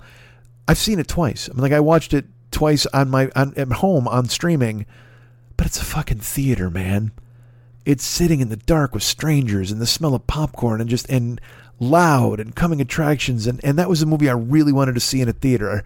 I was I will tell you it was dead. There was only two other people in the theater with us or four other people, four other people. But uh but I just wanted to get out there, man. I want like I said a cicada emerging, seeing what else is out there in the world and we went to the theater. And I was it weird? It was because you know what? we went to City Walk, which is a gigantic outdoor mall but the parking was strange. And then they have these like bicycle racks, so you can't be too close to anybody. And on your way in, you're on one lane, and on your way out, you're in the other. There's no mingling of people, and then you've got to. We couldn't enter by the theaters. We had to enter at the end of the park and walk all the way up because that's the way they're doing it. We got to the theaters and uh, bought the tickets, and, and I will say this: you go into the theater and there's all these movies and it says we are keeping the theater clean for you. Look at us. And it's like there's workers shining shoes and fucking spit shining the floor. Not spit shining that would be terrible for covid. Uh, but there you know everything is super clean and everything's great um, on the movie. But then we bought the tickets and we go to get concessions and the concession stands is split up. This is so fucking weird. Like I'm waiting in line at the concession stand, but there's a big line. But then there was another line that was like fucking. There was only two guys in it. So I'm like, well, let's go over there. So we got in that line because all I wanted was a bottle of water. That was all I needed. I thought about getting popcorn because I hadn't had popcorn in fucking forever, but the smell was great. And Ahmad said, I won't eat popcorn. And I'm like, ah, fuck. So we went over to this other line and we get to the front of the line and I go, hey, man, can I get a bottle of water? He goes, oh, you got to buy it from over there. I go, what are you? And he goes, oh, here's where you pick up drinks. So if you buy a fucking Slurpee or a soda on one end of this uh, hallway, you've got to walk all the way to the other end of the hallway and they give you your soda. I don't know, man. I, it's just and look, I I'm not mad at anybody who's open up. I'm certainly not mad at the employees because fuck, they're supposed to be there. And we're all figuring it out on the fly. But I will say in the moment, it was very dumb. Like both both Ahmad and I are like, this is stupid. Why would you I don't know why you would need this over here and then this over here. Uh, but that's the way it was. So so we wound up doing that. Uh, and we went into the movie theater itself, and we sat in the back row because that's where I like to sit. And in the back row, uh, remember those people in the movies with the mops and the Swiffers and the fucking chamois and the ridiculous masks on their face and the glinting, shining floor and seats and everything super clean? Well, I'm here to tell you this nature is healing. Because those people in the movie obviously missed the theater in which I saw nobody because we went back to our seats. And on my seat, there was popcorn, like old popcorn. And on the seat next to me, there was old popcorn and used napkins. And in my cup holder, there were used napkins jammed into it. So, uh, look, man, I understand there's 30 screens in this Googleplex. But if you're going to have a movie that basically looks like you're, you're, uh, you have a cleaning army that won't stop descending upon theaters and shining them into a bleach coma, then do me a favor, just do that.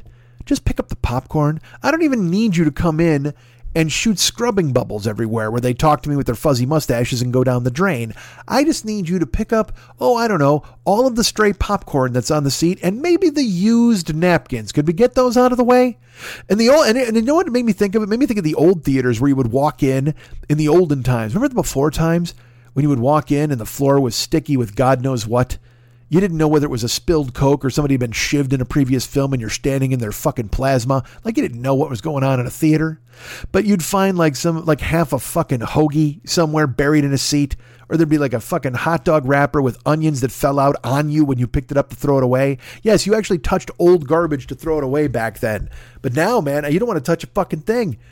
You know, there used to be a joke about how you went into a men's room in a, in a public men's room and you just kicked everything. And I do. I still to this day.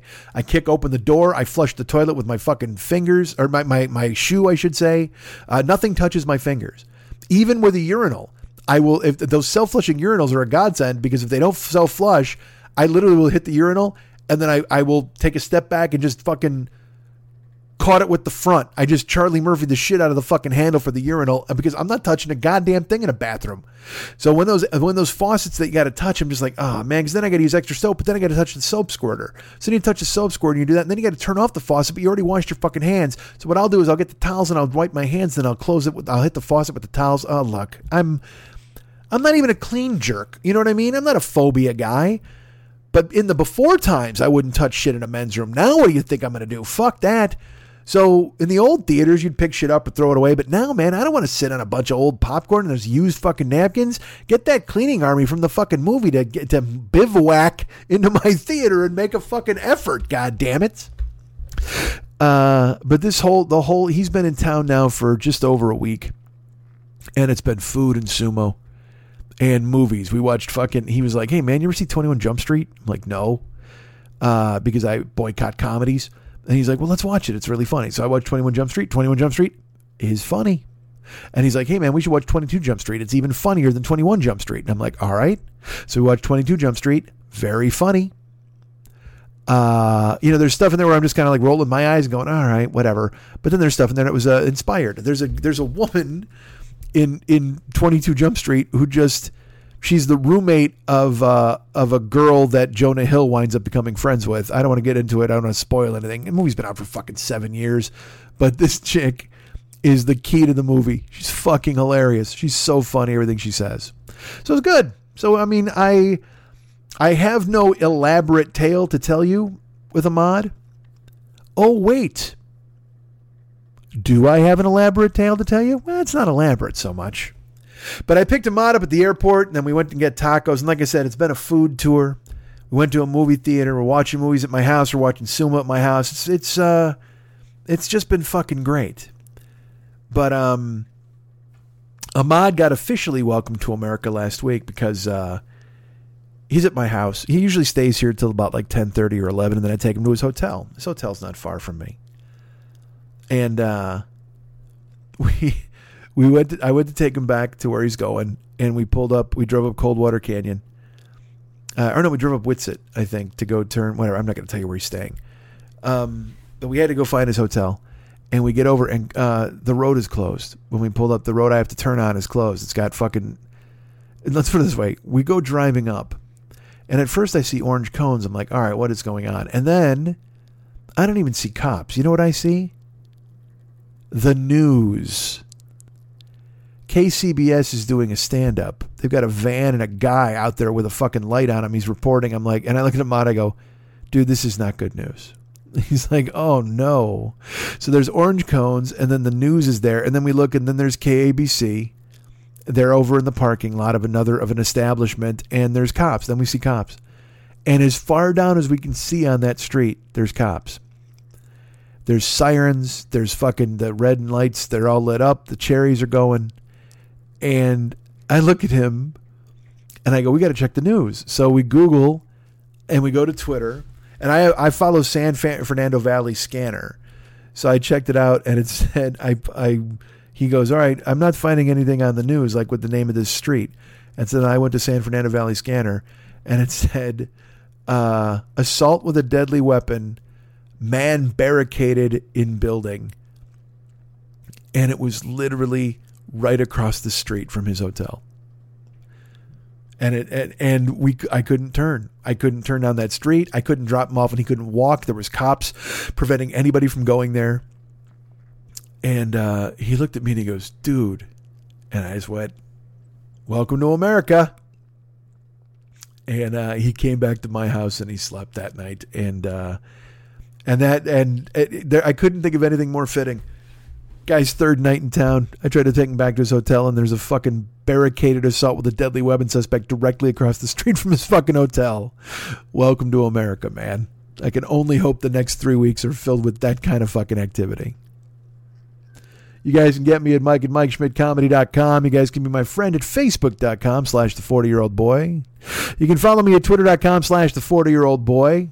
Uh, I'm also at Instagram and Snapchat and uh, and also TikTok, although that's not happening. Although maybe Ahmad and I will do a TikTok or two. Who knows? Instagram, Snapchat, and TikTok. I'm Mike40YOB. Check me out there. Mike40YOB. I'm there. I'm I'm queer. Get used to it. Find me on all of those places. Uh, Twitter.com slash the 40 year old boy. Facebook.com slash the 40 year old boy. Uh, Snapchat, Instagram, and TikTok. Mike40YOB. Reach out. Reach out and touch someone. That's someone, of course, being me. Uh, thanks to Ryan. Ryan uh, did the website stuff for this uh, this fantastic show. Our buddy KC, uh, who you know I, I haven't talked to him in a while, but KC has done great things for us with YouTube, and I have to go ahead and get that squared away again. Look, with Ahmad in town, we got a boot camp going. We're going to get a uh, a Twitch schedule where we actually have certain days with certain shows, and we're, we're he and I are figuring stuff out. We've already figured out a way for me to stream Steam games instead of just PS4 games. We're going to play some. Oh, and I'll tell you this, man, fucking dudes. I'm going to stream Steam games, but the other day we start going to look around the Steam games. This is this is beautiful. Uh, there's adults only games on Steam. Like I had no fucking idea they did that. All right, but there is. It's literally adults only. And I I was on the stream streaming live on Twitch, and I go, "What are adults only games?" And there was a game called Succubus Cafe. I'm like, "All right, should I check this out?" Uh, but then I scrolled down, dudes. Like when it, you know, there's games called like Kaisuke Party or whatever the fuck. There's a lot of Japanese stuff involved in the adults only page. But then there was a game that uh, you know, and again, like I said, they're vague titles. My Summer with Mia, you know, stuff like that. Uh, um, friendly uncles, which I did not even want to know what that could possibly be. But there's all of these things on the adults only page. But then there was a game, and I said, you know what? I respect this game. Everything else is couching their bullshit in some flowery title to trick you into clicking on the link. But this told you exactly what the fuck it was right in your face, loud and fucking proud. Ladies and gentlemen, there's a game on Steam called Blowjob Simulator. Blowjob Simulator. Now, I, I I didn't know. Look, I knew what it was from the title, but I'm like, it couldn't be that easy, could it? It couldn't just be a blowjob simulator, right? That doesn't make any any sense. Uh, but sure enough, I clicked on it on the stream, and all of a sudden something started happening. I'm like, whoa, I can't show that because on the stream I'll get banned from Twitch. You can't have dirty stuff on Twitch. And I was like, that's fucking ridiculous. Like I never saw that coming. Uh, and then we finished the stream, then we watched a movie, whatever. I took Ahmad back. And of course, once I took him back to his hotel, well, now immediately I'm going to come home and watch like 15 trailers of the adults only stuff to see exactly what they are. Like I said, they give you these vague titles. I'm like, what could that possibly be?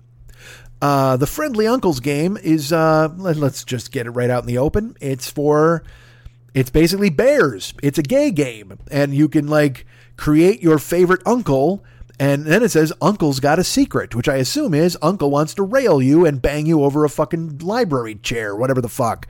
All the uncles were like uh, big and hairy, and then uh, and they want you to give them a foot massage. Apparently, that's the uncle's secret. I'm like, all right, I'm not playing this game.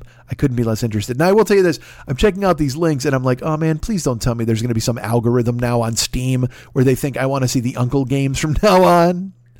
Um, but then I went to Succubus Cafe and uh, dudes, Succubus Cafe is the hardest of the hardcore porn. Basically, what it is is you go to a cafe and there's a, a, a woman answers, and this is a trailer. Again, it's like a two minute trailer. And it's like, here is, you know, Asuka. She's 18. It's her first day.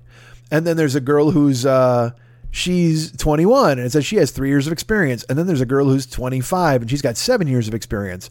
And you can pick who you want. And then all of a sudden, you know what you do? They don't just look, they don't just bring you coffee, they don't bring you chowder. Uh, but they do bring you the fucking special of the day, and it's between their legs. I am telling you, these. All of a sudden, it starts showing stuff in this trailer that was unbelievably hardcore. Like the, I mean, ass fucking. I mean, it was crazy to me. I'm like, what the fuck is happening? And I don't even know what the game is. Like, you pretend to fuck them, I suppose. I don't know if there's a VR thing that you strap onto your cock or whatever, or if you just jerk off while watching it while you're pretending that they're saying your name. I don't, I don't know the point of it. It didn't make any sense.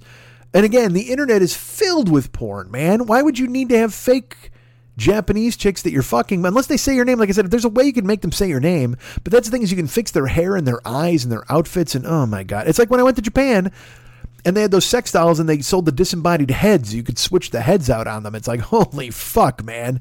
Japan's a fun place. It is a crazy, weird, fucking repressed place, but holy fuck is it fun.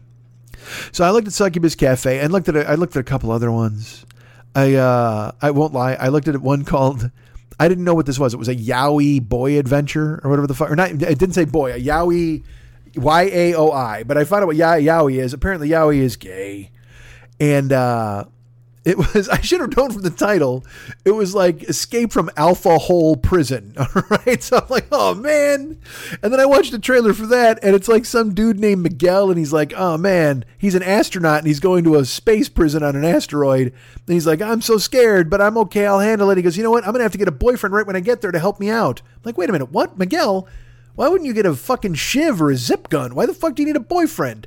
Unless that's the thing you're looking for. Miguel, it's don't be ashamed of admitting that you want a boyfriend. Don't pretend that you're getting into a relationship with a dude at the Alpha Hole prison to protect you and help you escape. That that you don't need to think that because usually if you get to the Alpha Hole prison, I would assume that you would have to be coerced into a relationship of some sort because that wouldn't be your natural inclination. However, Miguel on the shuttle off to Alpha Hole prison among his first thoughts was, oh no, why is this happening to me? I'd better get a boyfriend when I get to the prison to help me out. And uh, again, Miguel, you're not fooling anybody. That's what I'm going to say. So then it goes through the roll call of all the people who Miguel could uh, have as a boyfriend. There's like a snake guy, because again, it's in space. So not only is it like human guys, but then there's also like fucking space monster guys. I'm like, if Miguel fucks this weird half a Rocky Raccoon Groot looking motherfucker, then fuck Miguel. Miguel, at that point, you're just interested in the Groot dick. Don't pretend that you're a guy who's like, ah, I need to make a plan and escape. I'll have this guy as a boyfriend. Fuck that. Miguel, just admit you're in it for the cock. You're in it for the space cock. You probably committed this crime or whatever the fuck you're accused of. Even though you say you're falsely accused, maybe you fucking did it on purpose because you were just in it for the space cock and you knew Alpha Hole Prison was the place to go. Uh, so I watched that trailer, and there's no sex in the trailer. There's no, I, I did not, I did not witness any hardcore sex. Just Miguel kissing a lot of people. Uh, and then I watched Blowjob Simulator, and and uh, it's you know what? Look, man, there's no frills. This is exactly what you think it is. It is uh, it is women that are kneeling and they are sucking cock. That's that's all Blowjob Simulator is, and you get to choose their hair color, their eye color, size of their tits, and you can control the blowjob. You can make them go really slow. You can make them go fast. You can, I think, you can control the amount of spit. Like it was like all these levers and levels. And you're, and you know, you can make them go super fast and all this, whatever. And they're making noises, whatever. But here's the, here's the best part of this. All right. And now you're thinking, why? That's not the best part. No. So these girls are on their knees. They're naked and they're, they're, you know, sucking a cock that's there. Um, but that's all that's there. In Blowjob Simulator, it is a fully formed woman with tits and every other part you could imagine on her knees, sucking a disembodied cock that floats in the air. And it is more terrifying than anything you will ever play in the scariest game you could possibly pick. It is it is a disembodied cock. It, there's no there's no getting around it. There's no man attached to it. There's no guy. It's not like a dildo stuck to a window and a girl's doing it for practice, which I've seen in some porns, but let's not get into that right now. Or a dildo stuck in a mirror. It is, you know, with a plunger with a suction cup. No, no, no. It is a disembodied cock. And then you can change the camera angle. So in the fucking in the trailer, the dude changes the camera angle and you go behind the cock. And it just it looks like because it's a cock and balls. There's balls hanging too, but it looks wood grain. Like um, it looks like a cock was sliced off of a mahogany table, and now it's there to be worked. And it is, it is so disconcerting and fucking bananas. It's just it just looks like a wood grain cock on the back, and then it's just her blowing it. And it, I guess that's what it is. And then you know she you can fucking and shoots loads and whatever the fuck. It, but it's this. It's a. It, that's not even a cock. That's a weapon. That's just a weapon at that fucking point. A disembodied cock. And I, I, I, here's the thing. I got to get into the nuts and bolts of it. I understand these poor girls are trapped in blowjob simulator. That's what they got. They could have been in another game and, and, and been, you know, maidens fair. But instead, they drew the short straw, and now they have to suck cock forever in blowjob simulator. But they, uh, they have to be terrified by the disembodied cock too, right? Don't they? Don't they have to be sad? I mean, if they if they were in there, and like even the girls at Succubus Cafe, they at least have a job. Like they can go get you a fucking cheese Danish in addition to sucking your cock, which is fine. Maybe that works out. It's at least a more varied existence. But these girls in Blowjob Simulator are just, I can't imagine how much their knees hurt, and then they're just throat and cock, and you can make them go super fast. You're terrible to these ladies. I, I'm, look, I'm not, certainly. And look, I wasn't controlling anything. Don't get on my dick. But seriously, watching it, I'm like, oh man, these poor girls. Like, I actually had that thought. Because you know me, I feel bad for water bottles, but now I'm thinking about the poor girls trapped in Blowjob Simulator. They don't even get to look up and see a smile on a guy's face. They just gotta fucking, you know, play the meat whistle and wait for the tune. That's it. Good for them. But I mean, you can't. Don't you want to look up? It's like, dude, it's like when you're giving head, when you're like, you got you got your fucking thighs on your fucking shoulders, and you can feel feet like just fucking tensing up, and you look up and you get to look into the eyes of the person who's fucking you're going down on. Oh my god, dude. When a woman fucking looks down at you and she's holding your fucking hair, there is nothing better than that, except for when she's holding your hair and she's got her eyes closed and she's rocked back and you fucking hear her breathing coming in short fucking bursts. God damn it. This pandemic has been 14 fucking months. I'm watching Blowjob Simulator, get a fucking hard on going, yeah, all right. I guess it's weird that a cartoon chick is sucking a disembodied space cock. That's fine. A wood grain fucking mahogany cock. God damn it. Where's my eating pussy simulator? Where's that? I'm in for that. All right, enough. Uh, so Casey does the YouTube stuff. um, and our buddy Dave, you know David Hernandez. He is uh, he's our friend. You go to facebook.com slash Dave Hernandez. That's a lie. That's a complete lie. It's facebook.com slash uh, David Mex Hernandez. That's what it is. Jesus Christ. I'm, I'm sorry. I'm still distracted by floating disembodied wood grain cock. Uh, our good friend David Hernandez is over there at Facebook. He's got all sorts of things you want to be participating in. Facebook.com slash David Mex Hernandez. Go ahead and check out his page. He does artwork for this. Uh, he, he, well, he used to do a bunch of artwork for me, and you can find that in his photos. You'll see that. You'll scroll through the paintings and the photos he's done. He did a, a painting this week of the Joker. Well, it was an, a kind of a abstract Joker along with a Harley Quinn wearing some very, very nice shorts. Uh, he just does amazing work. Go check it out. If you go to facebook.com slash David Mex Hernandez, you can check out all the artwork that he's done. Now you can join his closed group as well. What's that? Yes, the man has a closed group. It is, uh, what is it called? It is, this is dumb, that's dumb, you're dumb, I'm dumb. You should check it out. You will just go there and make fun of the internet with our good friend David. Why not? He's a cult leader. You'll be in his cult. Why not go ahead and do that and make that part of your daily existence?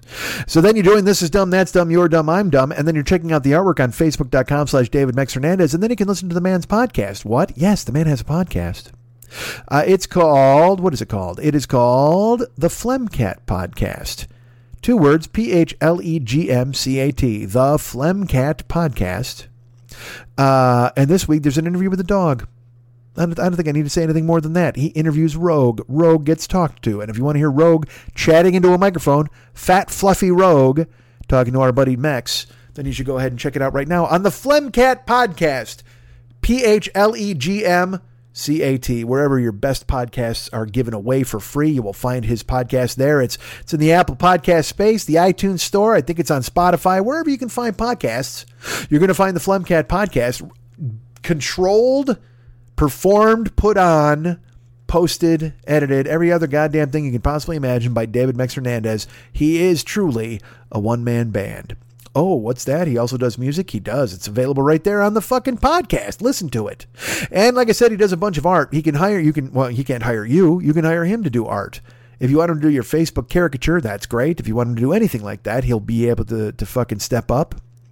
Uh, you want to go ahead and go to his website. What's that? He has a website? Look, yes, he's got. He's not just a Facebook guy. He can do your Facebook caricature. He can paint something in in oils. He can paint watercolors. Whatever you need him to do, you can hire the guy and he can do it.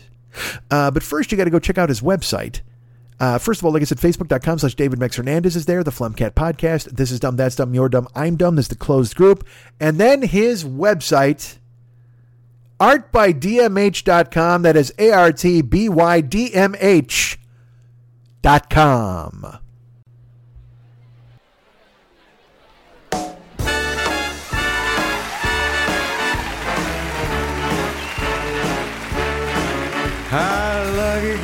one be? I dropped trow and grabbed a knee. Like the fellow once said, That's how I get 'em in bed. Ooh, the room was completely black. I pulled out and shot on her back. Splat! Like the sailors said, quote, I shipwrecked the man in the boat. My head keeps spinning. I go to sleep, I keep grinning. If this is just the beginning, my life is gonna be Beautiful. I've sunshine enough to spread. Why is my schmeckle all red? Tell me quick, ain't that a kick in the head?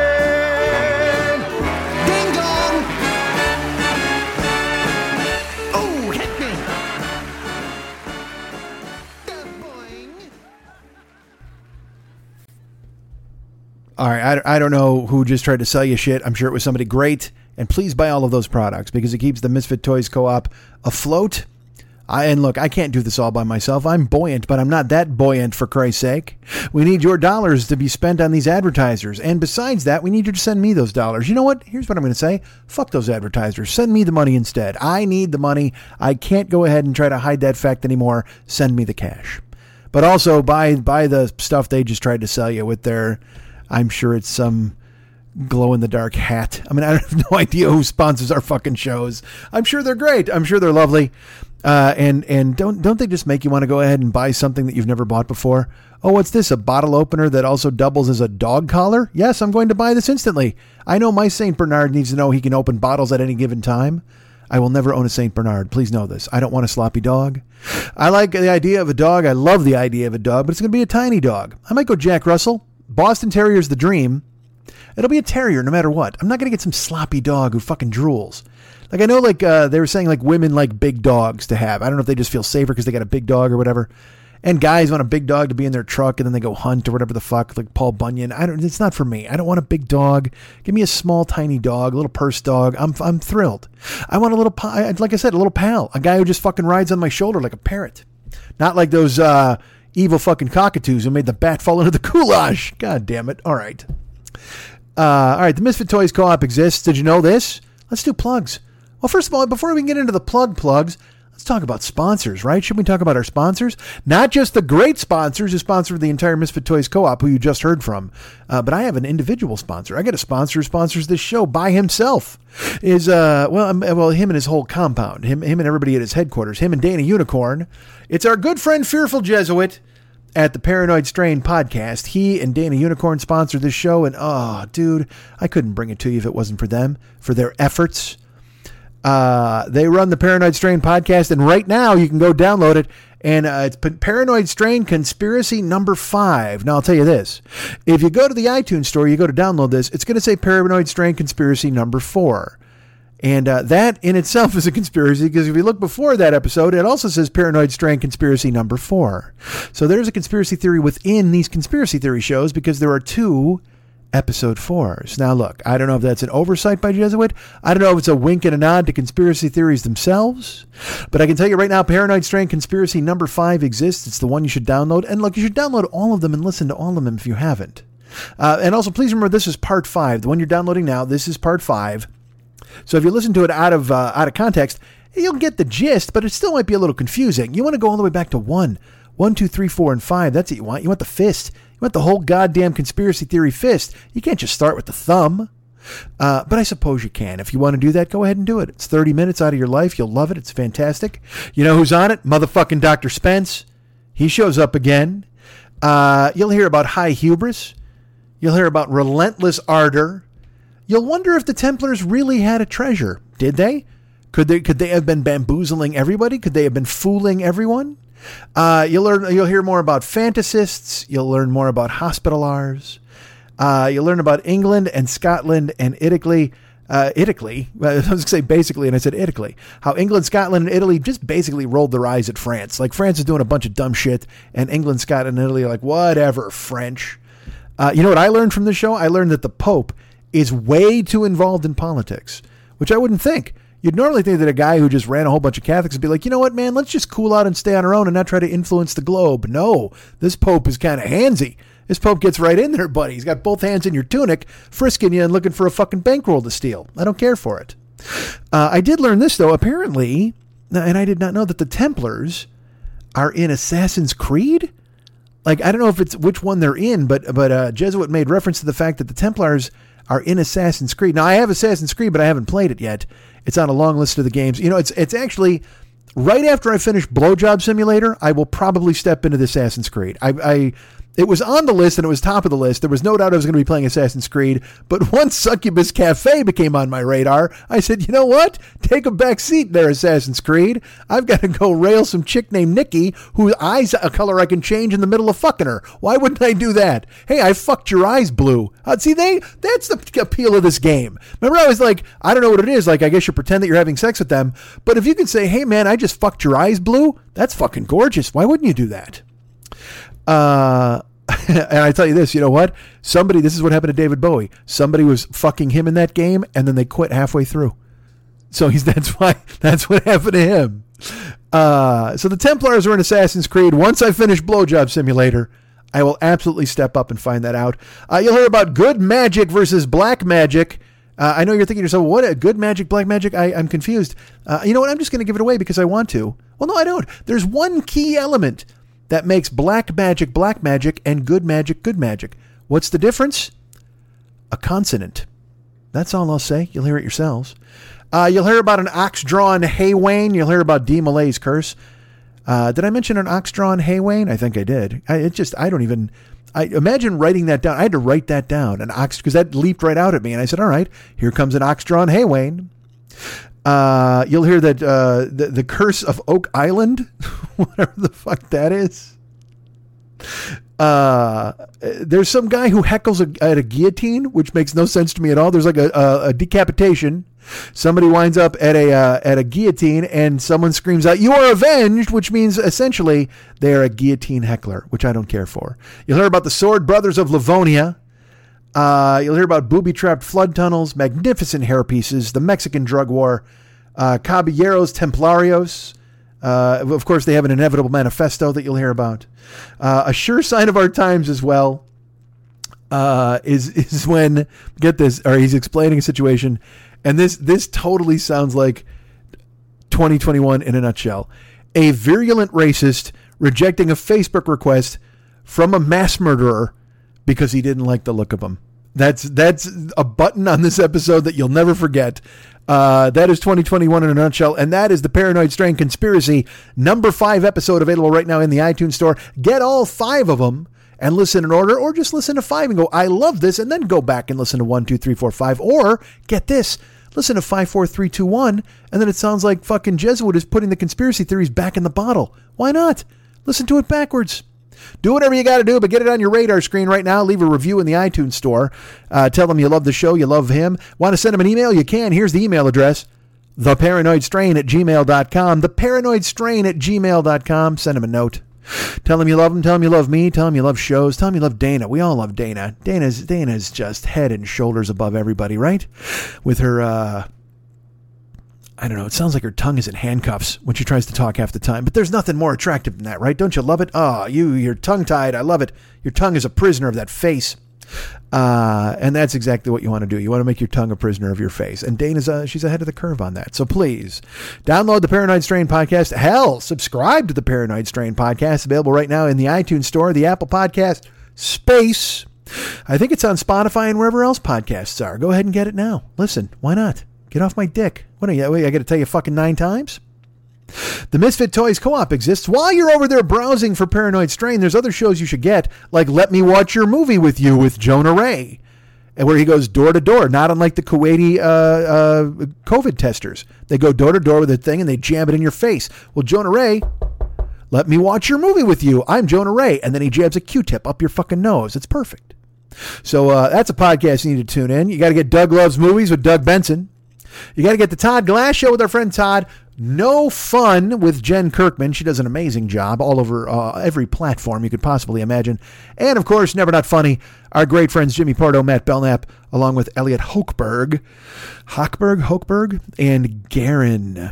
He's you know he doesn't even get a last name anymore. He's like fucking Cher, Garin. Go check it out now. The Misfit Toys Co-op. Never Not Funny. Doug Loves Movies. The Todd Glass Show. No Fun with Jen Kirkman. Let me watch your movie with you with Jonah Ray and me, the 40 year old boy podcast. I don't know why I'd. What if I advertised my show on here? Hey, you guys like podcasts? Uh, you like guys talking at a microphone with a ceiling fan buzzing behind him and making you wonder what that noise is? Well, I'm the show for you. Hey, have you ever thought to yourself, man, I want to hear a, a show that could possibly be interrupted be interrupted by noise at all times because he's not in a plexiglass box? That's me. You want to hire me for stuff? I think you should. Cameo exists. Did you know this? Yes, it does. Cameo is out there. It's lurking. It's waiting. It wants you to go ahead and hire me. Well, Father's Day is coming up. And what better thing to do than hire a guy who'd never had a father to talk to your father? Oh, we're going to have so much to talk about. Hey, do you get drunk? That's what I'll say to him because that's my experience with my dad. Hey, did you ever try to break your wife's arm? That's what I'll do when I'll ask him, just why not hire me? This is the thing your dad needs to talk about. Although I got I must say now, as a disclaimer, if I ask your father if he ever tried to break your mom's arm and he says yes, I am not responsible for the fallout. I look, all I do is get to the bottom of things. I can't tell you about what's going to happen. If it, it, it changes your relationship with your father, if your wife no longer wants to, or your mom no longer wants to speak to him, uh, I can't take any credit for any of that. I'm just asking questions. That's what I do. I'm, I'm the cameo detective. What if I was? Oh, Jesus Christ. What if I You know what? I'm not getting hired by Cameo. Maybe I need to do that. I need a fucking trench coat and a fedora. That's what I need to do in a fucking magnifying glass. What if I was the fucking McGruff the crime dog of fucking Cameo? And I just grilled the guy like he was. You know what? That's the move. You hire me for Cameo and it's just me and a bare light bulb. And I ask you a bunch of questions about a murder. Any murder. I don't even care what it was. I don't even suspect you in that murder. I'll ask you a bunch of fucking questions about that chick who died in an alley in New York and nobody called the cops even though they heard her through their windows. Remember that chick? What was her name? Patti LuPone? No, Patti LuPone is a fucking Broadway chick. Why did that pop into my head? I don't know. Whatever, but be prepared. Hire me for Cameo and I'll grill the fuck out of your dad for Father's Day and see what he was doing on the night of Wednesday, February 11th. Uh, and anything else you want me to ask him about? You want me to ask him about your fucked up childhood? I can do that. How weird would that be? Uh, Dad, here's my buddy Mike. He's got some questions for you. Hey, man, why the fuck were you bowling every night that my buddy needed help with his homework? See, that's the thing I can get for you on Cameo. It's only 20 bucks. What the fuck? That's worth it. Isn't it worth $20? Five to the people at Cameo and 15 to me to make your dad extremely uncomfortable on his day. And it is his day, even more than his birthday. Who cares that he came flying out of your grandma's vagina one of these other days? Father's Day is all about him. I'm glad I put that image in your head. Don't don't think that right now I'm not thinking about every single one of your grandmas with their fucking ankles in the air, squeezing your dad out of their fucking cock highway, and then they're just like, yeah, here we go, and this guy's gonna have a kid that's gonna like Mike Schmidt someday. Isn't that great? Feel free to call pussies cock highways from now on if you want, because I don't know why that came flying out of my mouth, but I'm proud of it. I'm gonna stand by it. Uh, all right. So cameo, your mom's your mom's hairy slip and slide. How about that? Let's go that. That's a better thing. Is that better than cock highway? What's the new thing for pussy? You like cock highway or you like hairy slip and slide? Which one do you enjoy better? Now I tell you this: hairy slip and slide only works when it's your grandma giving birth to your dad, and that's a very specific uh, time to use it. That's the only that's the only time that phrase is effective for the for the vagina is when you're talking about your grandmother giving birth to your father. Not even like your your maternal grandmother giving birth to your mother. Those ladies are saints. Let's not drag them into this filth. However, your grandma on your dad's side at one point, and I'm sorry to make you uncomfortable, she had her feet in the stirrups and your dad's head poked out of her hairy slip and slide. Take that image and run with it. Think of it on Father's Day when you and your dad are outside sharing a a, a whale's penis IPA or whatever the fuck they name these weird beers. Just go get that. A fucking ridiculous beer in your yard with your dad and just think of his head popping out of your grandma's hairy slip and slide. Take that and run with it. Uh, that's a lot of take that and run with it's in this show. All right, so hire me for Cameo. This is some of the stuff you'll get. Isn't this exactly what you're looking for in a stranger in a, on, a, a phone message? Of course it is. Like, let me, let me put it this way. If a bill collector called you and he started talking about your grandma's pussy, wouldn't you be like, I got to pay this bill? Because you don't want that fucking guy calling you back. You're like, this is terrifying. Fuck this politeness and this, excuse me, may I speak to the man of the house nonsense. If you launch into a diatribe about somebody's grandma's vagina the second they pick up the phone, they will absolutely pay that credit card bill. You will never have a fucking late charge in your life if you know that there's an army of phone bankers in India poised to talk to you in clipped accent about your grandmother's fucking hoo ha. You want that to happen? And that's right, I called it a hoo ha. I changed it. I pivoted because I think Harry Slip and Slide has been overused. I myself are res- I'm responsible for the overusing of Harry Slip and Slide, and we pivoted to fucking uh, uh, stubbly hoo ha. Let's go that route. All right, hire me for Cameo. I promise not to do any of this, but you should hire me anyway. It's uh, it's twenty bucks, five to them, fifteen to me. And they're dude, they're billionaires. Like I, I know this guy too. That's the thing. I know the guy who runs Cameo tangentially. I've spoken with him, but uh, but my buddy is the one who got me on there because they're never gonna fucking hire me. I'm a nobody, right? But at the, in the beginning, they needed bodies, so they got me on board because my friend Bob knows the guy who runs Cameo and put me in contact with him. We went back and forth, and we've had an email exchange. And now that dude, that dude wouldn't spit on me if I was on fire. That's how much money they make now. Cameo, what a fucking brilliant idea. What if I got a bunch of fucking like celebrities and used to be celebrities to call people? What a fuck! It's just why didn't I think of that? Remember when I invented Uber on this show like year two? That was fucking awesome. I, t- I just said if you just took your car around and picked people up at the bus stop and drove them home, you'd make bank because nobody wants to get on the fucking filthy bus. It was a great idea. And then along came, uh, I forget that guy's name. Who knows? He's a jagoff. He's got a billion dollars. And then look, all I have to say is a billion dollars. Jagoff is implied. If you got a billion dollars, Jagoff is completely implied. Nobody has to think to themselves, oh, I wonder if that guy's a Jagoff. No, clearly, absolutely a fucking Jagoff. So hire me for Cameo. I will do uh, none of these things. But again, I'm happy to go talk to your dad and wish him a happy Father's Day and tell him how much he likes crab boils and beer. Let's do it. Uh, what else do I have to tell you about? We've got channels. We've got the podcast. We've got, uh, oh, you know what? You can send me money on PayPal if you're sending me money. Why not? Go to MikeSchmidtComedy.com. In the upper right hand corner of every page, you're going to see a little horn boy. It says donate. If you click on that and send me money. Now, look, here's the deal. You can send me a one time payment which I absolutely appreciate. You can also set up a monthly payment, which I will completely appreciate as well. An equal amount of appreciation will be doled out for either one of the paths you choose, but make sure you choose a path. You click on the horn boy, the little donate button.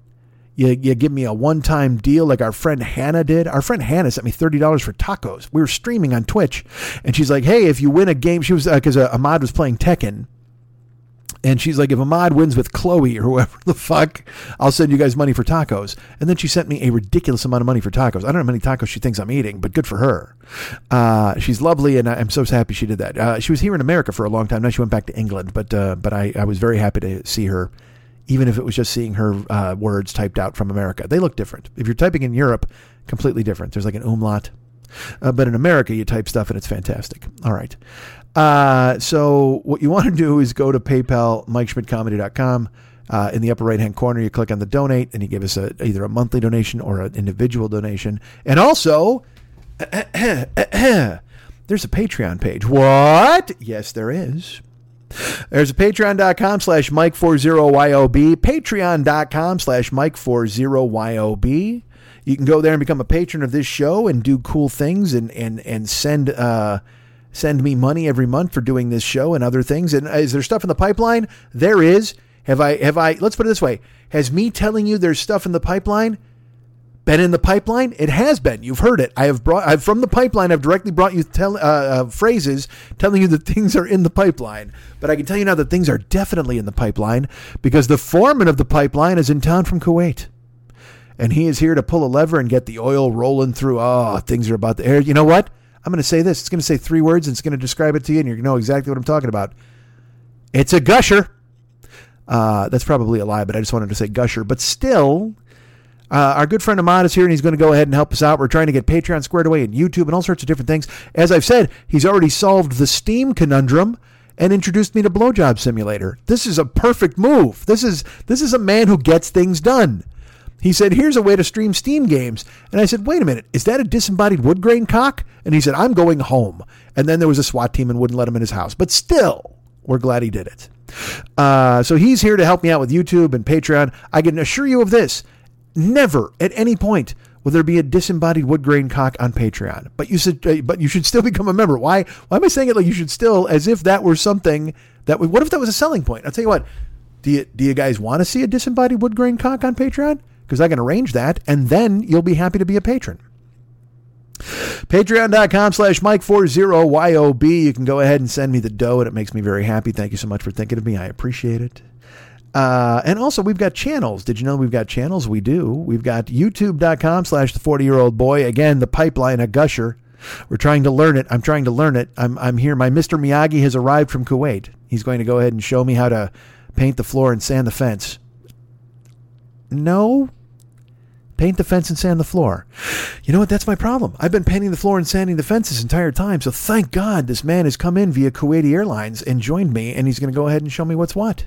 Because I need to know what's what, ladies and gentlemen. YouTube.com slash the 40 year old boy. Go ahead and become a, a, person who goes ahead and is a follower of that channel.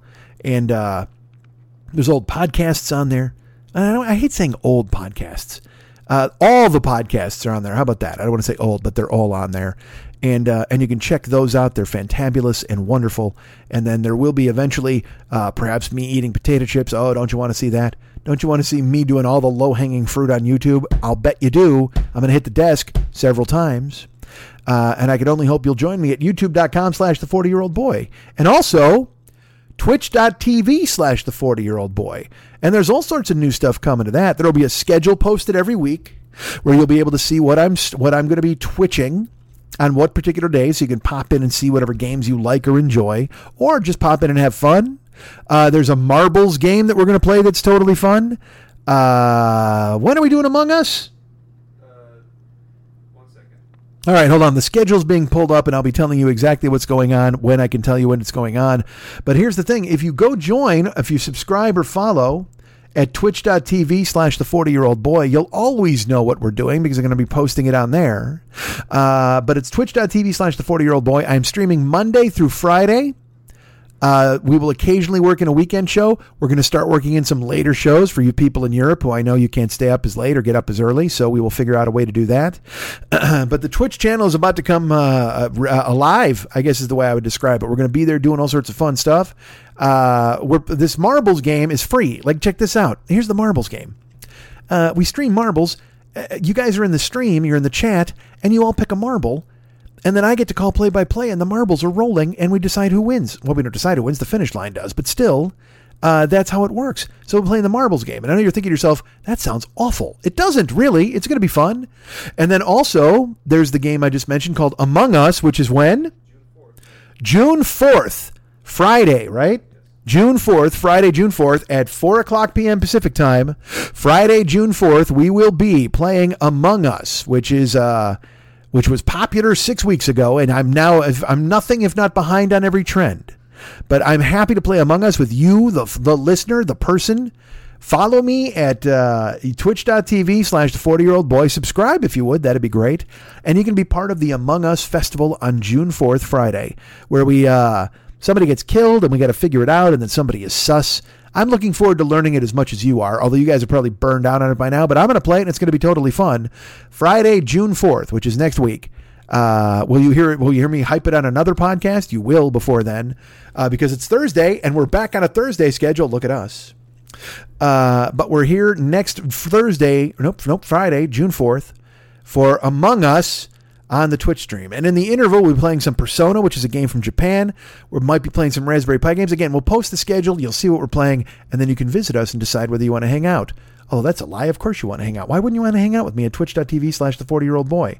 Ahmad's there. You know what? One of the things we did stream was Ahmad playing Tekken, and I just did like play by play and talk to people in the chat stream, which was totally fun because Ahmad is extremely good at Tekken. And then people get in the stream and they're like, hey man, why don't you play with the Psycho Clown or whatever the fuck, or the Homicide guy? And then he plays with guys he's never played with, and yet he still wins. Why? Because he's one of the top 10 Tekken players in the world. I called it Peckin. I just well, no, that's not a lie. You are one of the top ten Peckin players in the world, but you are not one of the top ten Tekken players in the world. But he's extremely good at Tekken. He uses a Jaguar guy. Uh, and then he'll, uh, but if you're in the stream, you can go, hey man, try to win with this person, and he will. And then if he does, then there's a prize. No, there's not. But still, you get the satisfaction of picking out his fighter, which everybody everybody needs to do. Go ahead and pick out his fighter. He played Tekken the other night. I was watching fucking NBA playoffs, and he's playing Tekken on on uh, against people in the world. That's the thing. You can when you play, you're attached online, so you can play anybody.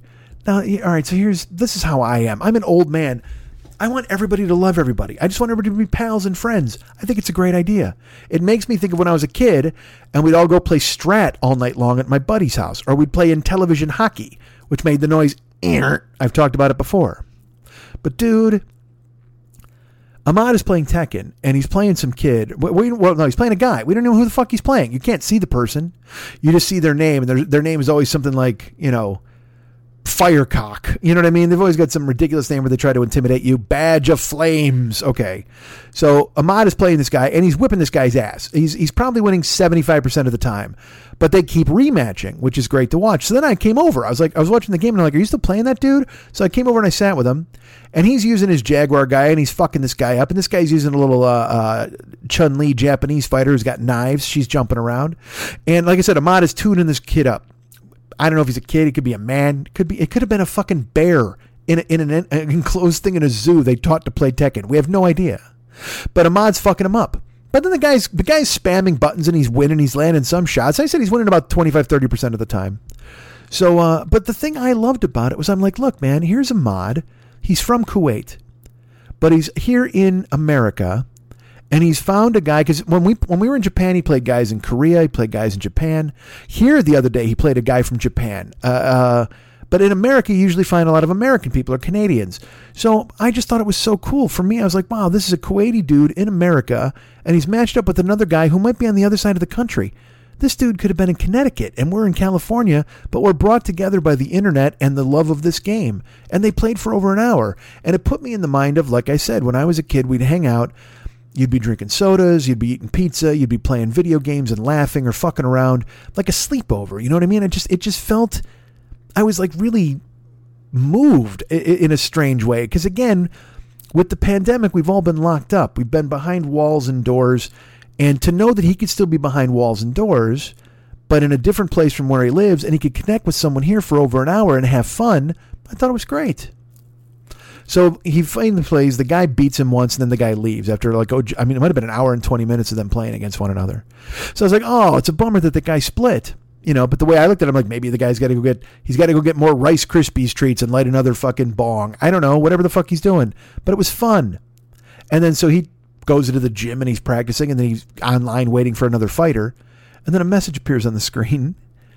And the message basically says, Oh man, you keep doing all that fucking grabbing shit. I would have fucked you up if I was playing one of my main characters.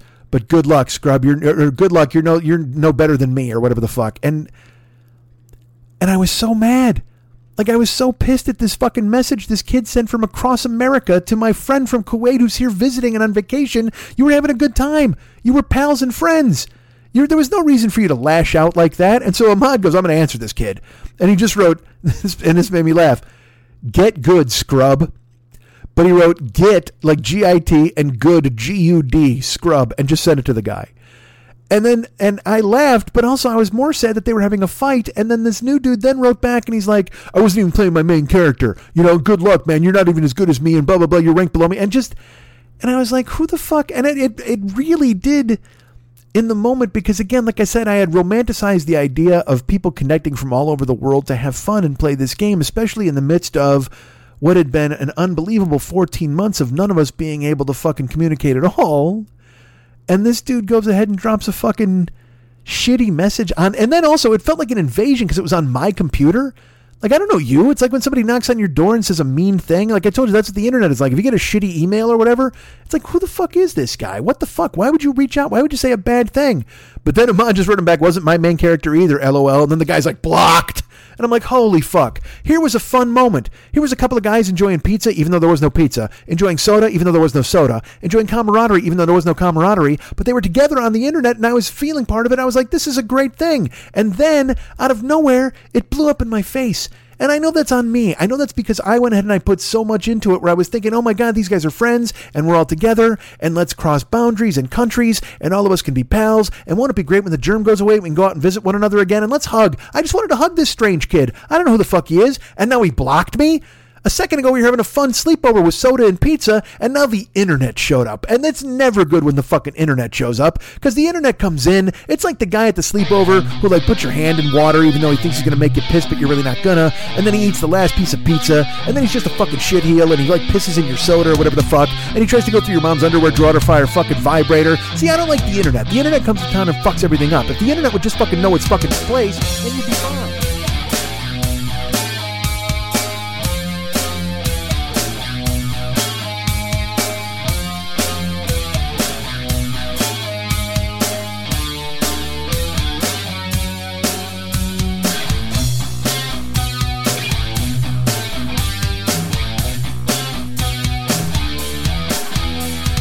There's anything I like more than me, it's people who like me.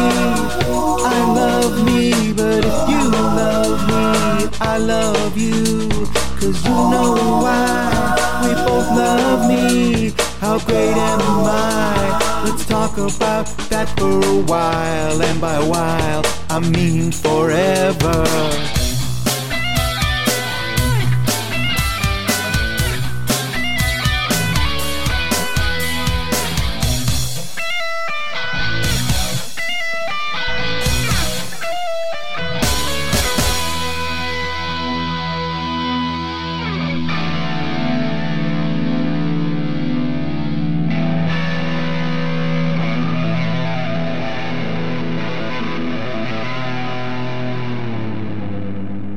Podcast. Podcast.